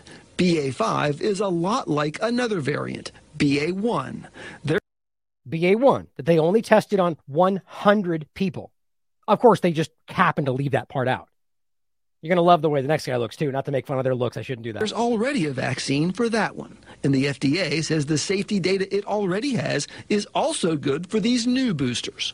That's not what they say, not even remotely. What they said very clearly is what I read to you, which is that they, they think that this should be efficient or effective. And Dr. Paul Offit, who was with the FDA, who said no to this, told you why. So I'm going to go ahead and trust Dr. Paul Offit, who is an expert with the FDA on that, as opposed to these two random doctors and t-shirts they roll out right? it doesn't even matter, to be honest. But the point is that this is not just because they show two people that say what they're supposed to doesn't make that the picture. That's not a fact check. You didn't discuss what other people are saying. You didn't get into what the what Dr. Paul Offit had to say. I mean, this is crazy. There's no way you act like this just translates unless you're lying to people, and that's an acceptable lie in the propaganda world. And the FDA says the safety data it already has is also good for these new boosters. So they did all the studies you were supposed to do to show the safety of that. And BA1 and BA5 are very similar. Nope, he's wrong. Now, do you think he knows that he's wrong? Do you think he realizes he's that wrong about how it's all, all the tests you're supposed to do? Is 100 people the test you're supposed to do? Does anybody believe that? Does he even know that's the case? It doesn't even matter to me. He's wrong. I proved he's wrong. We just talked about it.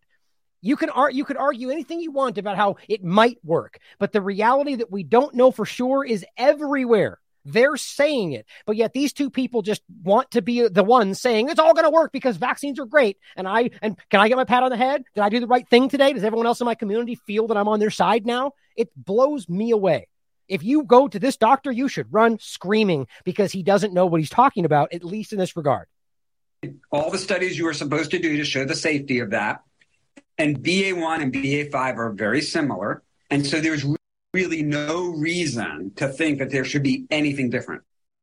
There's no reason Really? Okay, what about the fact that I don't know, they're not the same thing? Nah, no, no reason there. Well, that's that is a reason. That's exactly one of the main reasons. Well, on top of that though, we're talking about different micrograms, we're talking about all sorts of things. We're talking about other ingredients. We're talking about the fact this is based on something else or the fact that you're putting two things together in one shot that we didn't do before. Or how about the fact that the first one was dangerous? No, though. No. Your Mohawk is telling me clearly there is no other reason to be concerned. Thank you, sir. The process is actually similar to how new flu shots are developed every year. Those also are not tested in humans. It does not go through thousands of people going through a clinical trial. It's engineered and designed to respond to the variant of flu that's circulating in the world. Yeah. And the truth is, as I've made clear, they guess and often get it wrong. Now, what does it mean when they get it wrong? Well, in many cases, it means problems, autoimmune problems. It means producing the wrong antibodies, which can lead to antibody dependent enhancement. This is all verifiable science. Doesn't mean it happens every time, but we're only just now beginning to really poke into that very crazy and unscientific flu discussion as well. The fact that they're guessing. They go, well, we think that one out. Fair enough. You could argue they're experts that have researched this. And so it's an educated guess, but it's still a guess. So at the end of the day, if they're guessing, obviously you should have a choice you should have a choice whether or not they're guessing. But let's be clear if they're guessing, they don't know for sure, which means that's more than enough for you to go, Whoa, I'm going to go ahead and wait to see how this works out. But that's not how this is working. As we just talked about last show, there, there are colleges across the country that are still forcing people to take these to go to school or to do all sorts of things. And yet this is, and this is now being included. The booster part of this, even though it's not a booster, is being roped into it. But because this Mohawk guy said so, well, it's no big deal. Dr. Paul Offit himself says that the model has not been proven. But because this guy says so, then fact check, you're all crazy and wrong, right? And this is what the smug Twitter users are going to post under your comments to say, you don't know what you're talking about. Because they love to be told what to think. To respond to the variant of flu that's circulating in the world. The new shots come as vaccinations otherwise have slowed to a crawl. But in my story online, find out why doctors expect those booster numbers to shoot back up soon.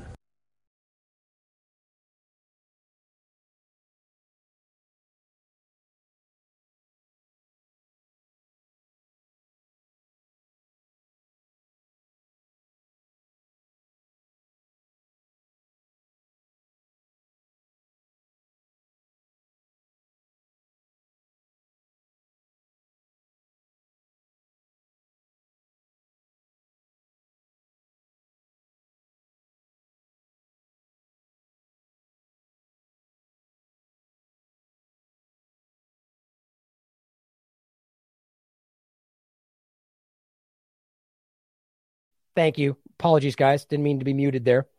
Uh, the point was this is where we go next on this, and this is the the the the reality of where this all goes. Right. This is the expose continuing to show you the truth. And this is completely verifiable for you could check it for yourself. Government publishes horrific figures on COVID vaccine deaths. One in 482 dead within a month, one in 246 dead within 60 days, and one in 73 dead by May 2022 as it says here, according to the ONS, between January 1st, 2021, and it says March 31st, 2022, but I'm not sure if there's a typo because the rest say May. But in any case, it says a total of 9,891 people died with COVID 19 within one month of vaccination. Not saying that's necessarily the cause, but just a simple statistic that you can prove with ONS's the ONS their own statistics. A total of 82,255 people died of any other cause within one month of vaccination. It, this means that in all, 92,146 people died within one month of COVID 19 vaccination between January 2021 and May 2022. Then it says the following chart, as you can see here, shows the overall number of deaths within 60 days of the COVID 19 vaccination in England between January 1st, 2021 and May 31st, 2022. Now, that's the simple point is that you can see, first of all, that there's a lot of deaths following the COVID injections that aren't, and this is the same point in regard, we'll get to in a minute, of excess death that nobody's really just trying to understand. But, but you could argue it's something else because it's just correlation. According to the Office for National Statistics, between January 1st, the same dates, a total of 14,103 people died with COVID 19 within 60 days of vaccination, and a total of 1,600, 166,556 people died of any other cause within 60 days of vaccination. This means that in all, 180,659 people died within 60 days of COVID vaccination between those dates in England. The following chart below, as you can see, shows the official, the overall number of deaths following COVID 19 vaccinations in England between those dates, January 1st, 2021, May 31st, 2022, based on the figures provided by the ONS. It's a lot, it's a pretty interesting breakdown, but here's where it gets the most interesting and telling. According to the ONS, between those dates, a total of 41,117 people died with COVID following COVID vaccination. A total of 565,420 people died of any other cause following COVID vaccination. This means that in all, 606,573 people sadly died by the 31st of May following COVID vaccination. According to the UK Health Security Agency in England, 44.5 million people have received at least one dose right? So, therefore, using simple math, we find that one in every 482 vaccinated people has died within one month of injection, right? So, look, you could argue it could be from other things, but shouldn't we care enough to find out why that correlative point is focused so strongly right after vaccination? And then you can add the point that we've seen but from Alberta and plenty of others that the upwards of 80% of all the problems we're seeing just so happened to take place within the first 14 to 21 days after the first injection. But the point is, you can see their math. Check it for yourself. I did myself, and it's obvious. It says, of course, some of these deaths can be attributed to other causes. You know, the, the main thing that they never point out when they fact check that they're showing you that, look, we're not saying it's only that. It could be other things. And it says it would have most likely occurred anyway. Some of those things would have, maybe not COVID or vaccine related, but the figures are representative of a real serious problem.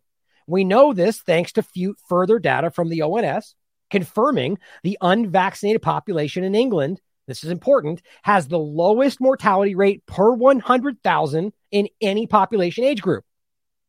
Now, that taken with this point is undeniable. The following chart shows the mortality. You can check this with their own, this, this links right there, their own ONS government data.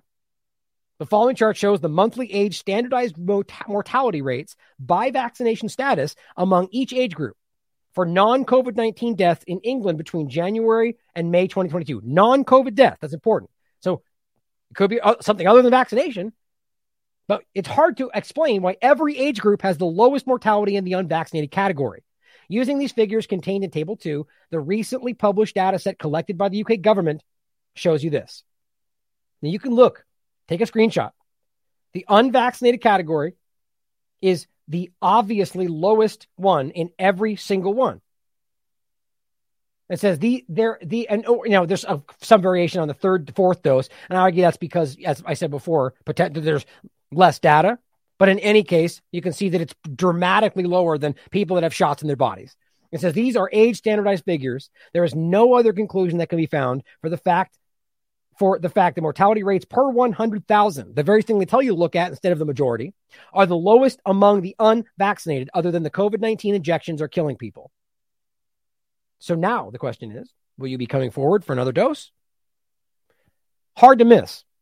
Yes, it's correlation, and that's always clear because I always make that clear. But these are, you can't miss this in conjunction with everything else, with all the other reports. Just taking VAERS, for example. If you just look at those two data points, any investigator would be very clearly on the, on the track of what is causing this. Here's Ian Miller pointing out just an overlap of California and Florida. For nearly a year, California has reported significantly higher rates of excess death compared to Florida. Wonder how that's possible when California had mask mandates, vaccine, vaccine mandates, and Florida hasn't. That's not entirely accurate, but it says just imagine the difference in media coverage if it was reversed. I find that to be the most clear point.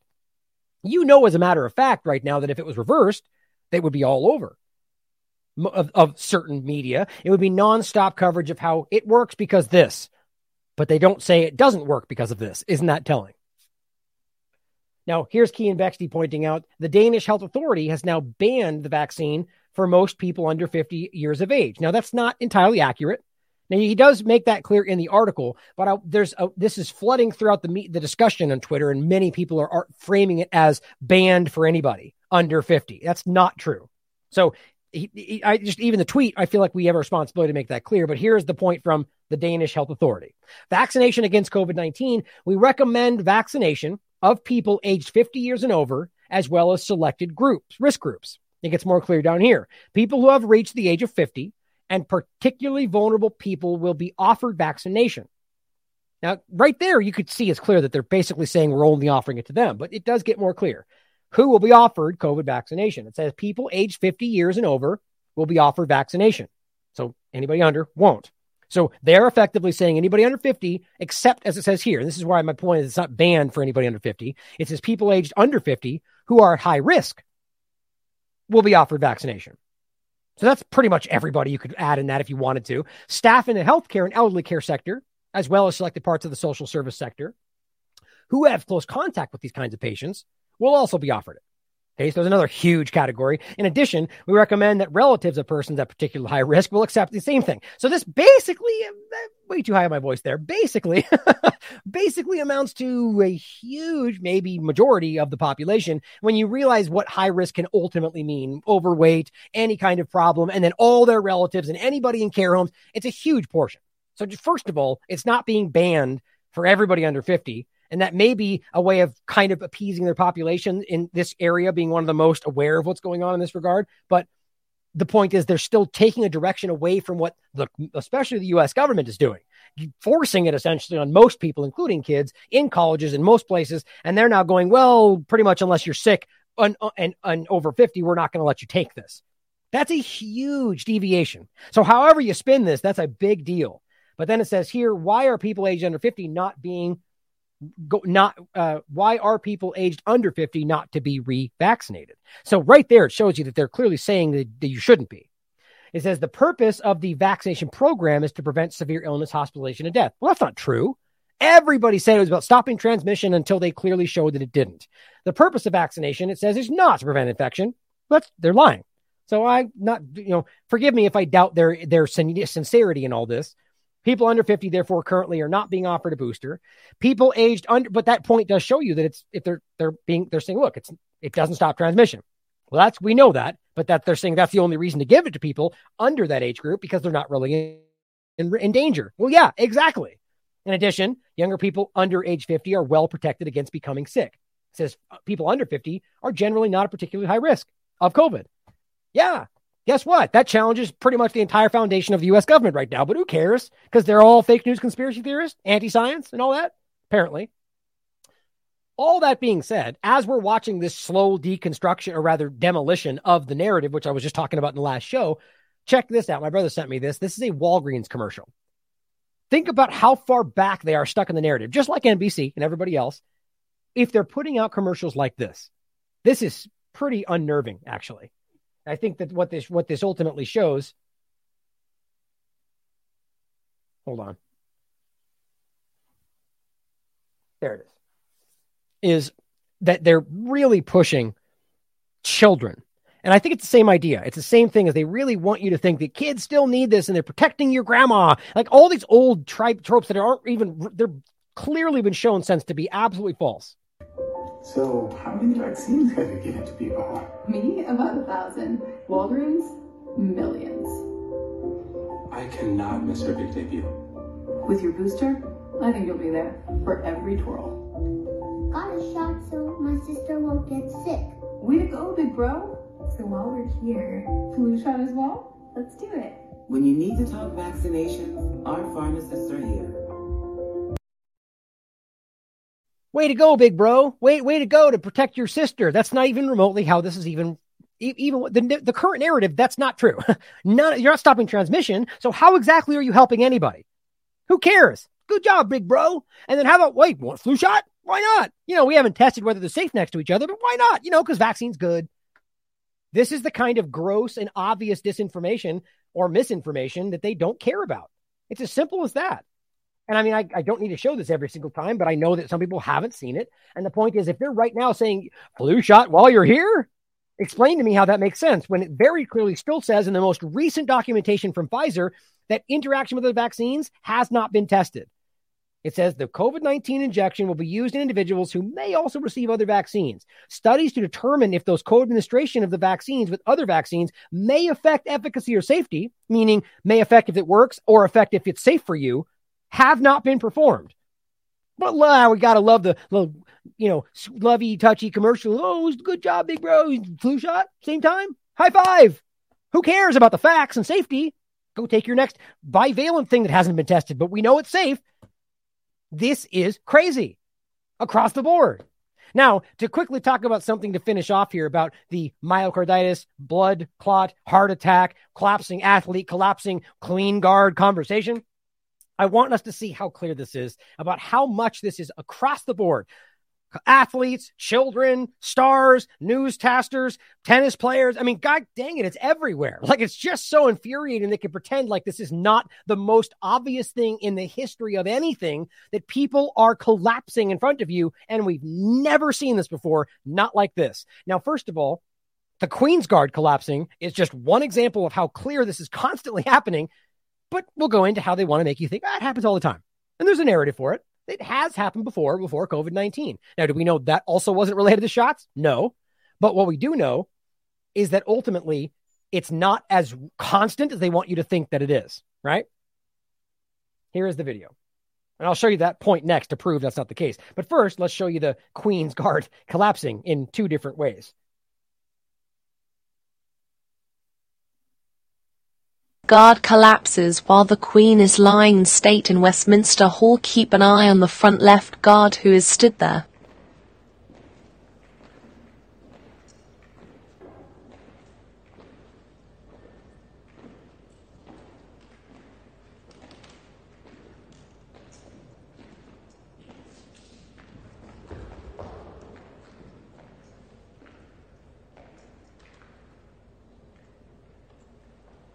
Now you can see him kind of stumble a few times, where he kind of almost falls, and then at the very at the end he base, he falls flat on his face.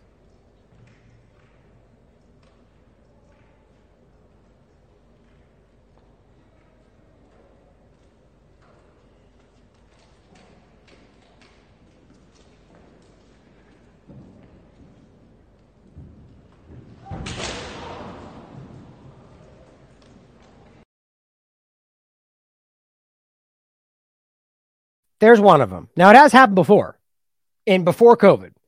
So it certainly has some kind of prevalence, but we need to ask how often. And this alongside, like, when's the last time you saw it on this kind of, you know, it's it's so prevalent in everything you're looking at on any field of any kind, sports, anything, newscasters, it's everywhere. And it's not just because it's being focused on. It's more it's not the numbers I've proven to you just in sports are so far above what they would normally expect in a year that it's painful. NIH study, FIFA study have done multi-country, multi-year studies. And what they're current what we're currently at for sports alone, just in adults, just in 2022 is three, four, five times that. I haven't I've stopped keeping track. They, it's uh, let's whether or not you want to discuss the vaccine. If you are going to ignore it because the vaccine's a part of the conversation, you damn well better have an excuse for why that is acceptable. Why are so many athletes collapsing more than you would have expected, even using peer-reviewed science to make that point? Fine, remove the injection. What's causing it then? Oh, you don't know. So that means you don't know if it's not the vaccine. You can't keep refusing that as a possibility because you don't want to confront what's going on. Here is another example. This one just happened as well or at least I, I, this one I believe just happened as well. But in any case, I just want to show you these happening.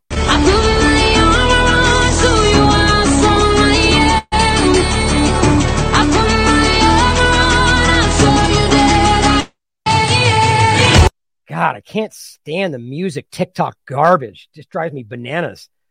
Like, why put stupid music on these things? But anyway, it happens all over the place in the context of COVID 19, right? It's just constant. Now, what they want you to think, because this is happening, is well, guess what? It's everywhere, right? It's oh, it's no big deal. Happens all the time. Well, first of all, so we know this is what's happening. Royal Guard near Queen's Elizabeth's coffin faints, falls on his face. Now, what you will find here, or won't find, is any explanation or even the attempt of an explanation of why.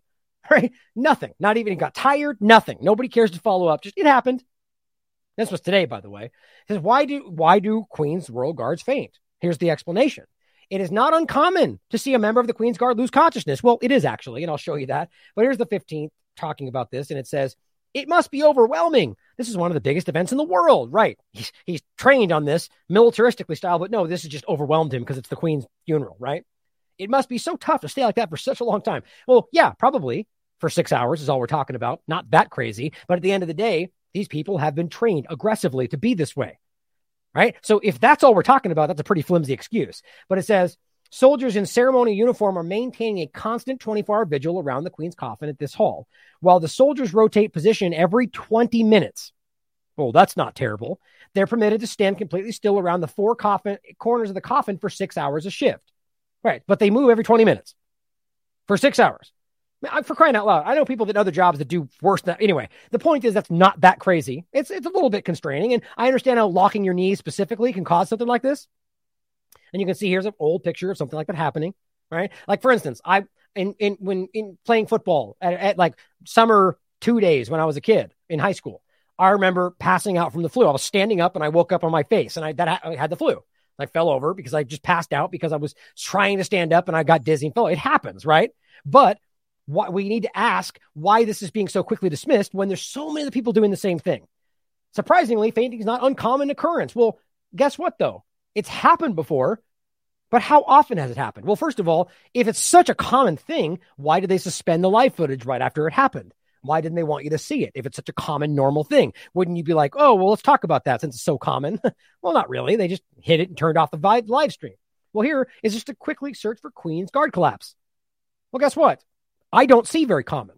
I see one from 2015, maybe one from 2016. 2017, I, oh, one of these was discussing the same thing from a different year. But I mean, look, there's 2016, 17, 18. At the most, maybe you could say one a year, but I don't see anything from 19, 20, anything. And you look through the pages. There is this. I, I did a search from 1979. Oh, excuse me, went 2019. That's why. But I don't. The point is that I don't see anything going further back than that. And this goes from up to 2019. I did that to be pre COVID, right? So pretty much what we're seeing normalized is that it's happening during COVID 19. But as Liz Churchill points out, so weird. 100 and, uh, 1,100 athletes died from 1996 to 2004. That's it. Just died. Not even related to cardiac, just died, right? But at least 673 have died since January 2021 alone. Now that's now that's that's just what she's citing right there. My point is that you can broaden this out into a lot of fields, and there's no denying that there's something going on. That's the same way they dismiss and ignore the excess death as just what well, we don't know. So let's stop talking about it. Or we can't prove the VAERS data. Let's stop talking about it. Like this is willful deception. But as I point out here, here are the previous discussions we had. This one was from November uh, uh, November 8th, 2021. Children athletes are collapsing and dying from sudden cardiac arrest. Here is po- the pandemic illusion and the ongoing cover up of collapsing athletes. This was then uh, a few days later, two days later. So please check these out because this was going back before we. Th- right now, it's even more obvious. But these are earlier discussions about something that's only just now breaking through into into kind of mainstream discussion. It's undeniable Here's one I followed up with, and I just said ending the collapsing athlete debate. This was on June 21st, 2021. It's there's no dismissing that there's something going on. And I truly believe that there's really no dismissing that the vaccine is playing a role. You just can't prove that every one of them are connected, but I truly believe this is what's happening. Here is just some some of them to finish today that are happening now. 17 year old athlete dies suddenly, reportedly due to heart attack or blood clot, while practicing for a golf tournament. That makes sense, right? Totally normal. We see this all the time. No, we don't. This is unprecedented to see this many, this often, as young athletes just have random heart attacks. This is crazy. This, but it's happening all over the place. Remember, we talked about this one. This one blows my mind. An NCAA athlete was hospitalized with myocarditis. His own doctor, this kid, remember this kid? His own doctor proved, verified that he did have myocarditis, that it was a vaccine side effect. Now, what's crazy about it, craziest about it, is they themselves have admitted that is possible. They can argue that it's super rare, but if they say it's possible and this guy has a doctor prove that it happened to him, shouldn't that be a open discussion? Well, no. He went on TikTok and Twitter, and they all censored him. They and Tick, as far as I understand it, TikTok never still censored him. He will never be able to play golf again. This is I've, this has been followed up on. He has a heart problem, and he's and he's a he's a a Division One golfer. For those that play sports, know how important that is. That's a potential uh, professional golf career done for his rest of his life, right? He proved he had it, and he got attacked, disparaged, and made fun of as a conspiracy theorist, even to this day, despite them admitting it's possible. How do you even explain that? Destroying these people's lives. Alex Berenson points out Euromomo, the European Mortality Monitor, warned today, and I believe this was today, yes, today, the 15th, that death in kids in, and teens have jumped since mid 2021. Well, gee, what could that be? Possible explanations are being investigated as he says, gee, I wonder what changed starting last summer? Wasn't COVID that had been around a while? Anybody have any ideas? Yeah, we, we could guess. But the point is not that we can say because of that connection or correlation that, that we know it's the vaccine, but why then is literally nobody in these positions asking if that's one of the reasons? You, that, that is one of the most obvious glaring red flags I've ever seen. Yeah, we're going to investigate, but we're going to completely omit the possibility that the injection, which is the, the most obvious correlation, is even remotely a part of it. Why? Well, because safe and effective, safe and effective. They're all safe and effective. We know it's safe and effective. Of course. Well, here is GB News pointing out something that just adds to this, which continues to show you the illusion. And this is another correlative point, but we have to see how this is ubiquitous. In Europe, uh, this is the uh, rundown of countries. So look at that. The least vaccinated country in Europe is Bulgaria, and they also have the least excess mortality. Hmm. And the most vaccinated country in Europe is Malta, which isn't included in the excess mortality stats.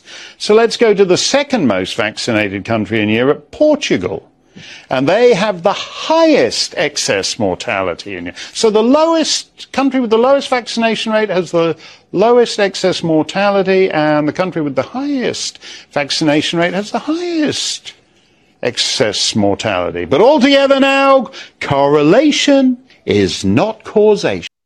Now, I kind of don't like that he's almost, uh, maybe I'm wrong. Maybe I, I feel like he's kind of undermining that. That's a, you have to make that point. Correlation is not causation. There's a thousand reasons why that's the most important thing to point out right there, but it does matter, right? You can't, it's got to be a mixed bag there. Correlation's a huge part of getting to causation, but it is just, it's not the same thing. So I almost kind of feel like they're undermining that as that's one side making that argument and it's not a valid argument. Just kind of the way he said that. But in any case, he's making valid points. The it's it's pretty ubiquitous. The excess death is all over the map and they just keep going, whoa, Sid, SADS. I don't know. We're not going to even care to dissect it if we pretend we can't figure it out. We'll just call it something like SADS, which, by the way, is the definition of we don't know. It is a catch all for unexplained death. That's all that means. And guess what they're saying, though? I know what it is. It's air pollution. I told you, it's climate change. Air pollution may spur irregular heart rhythms in teens, specifically, study finds. My God. I mean, it's just so disheartening that they'll go out of their way to push the most flimsy, unrelated, correlative studies. That's what these are, while ignoring another huge correlation. Well, because correlation not causation, same point. My point is that that is a fair statement, but you can't point at one correlative point and say that might be it while ignoring the most obvious correlate, obvious correlated point. That's just ignorance or willful deception. Now, to finish today, Ben Swann points out over 400 doctors, scientists, and professionals from more than 34 countries have declared an international medical crisis due to diseases and death associated with COVID injections. Now you can read in the interest of time, I'm going to let you guys read this for yourself, but this is a big deal. This is medical de- medicalcrisisdeclaration.com. And you should go to this and you should sign this if you believe in it and make sure people know that you support the idea that at the very least we investigate this because that is not happening says the medical doctors and scientists from all over the world declare that there is an international medical crisis due to these injections. They said they're currently witnessing an excess in mortality in, in those countries where the majority of the population has received a so called COVID vaccine. You can't deny that. To date, this is the craziest part. This excess mortality has neither been sufficiently investigated nor studied by national or international health institutions. They don't even care. That is the most glaring example of something else nefarious going on. They're talking about young people. Read this for yourself, guys. And they go over what they need to do. Stop these injections, investigate this stuff, but read it for yourself. It's important to see that you're not alone, that the world is aware of what's going on, and a hell of a lot more people than you realize are beginning to stand up. Join them. Stand up and speak your mind. Even, even if you disagree, stand up and speak your mind about what you see happening. You have every right to express yourself, even if it's based on nothing but your opinion. They're so scared of the average person expressing their opinion because they're scared for you to realize that almost everybody else around you right now is at least in some way on the same page of we're not okay with this right now. Time to stand up, guys.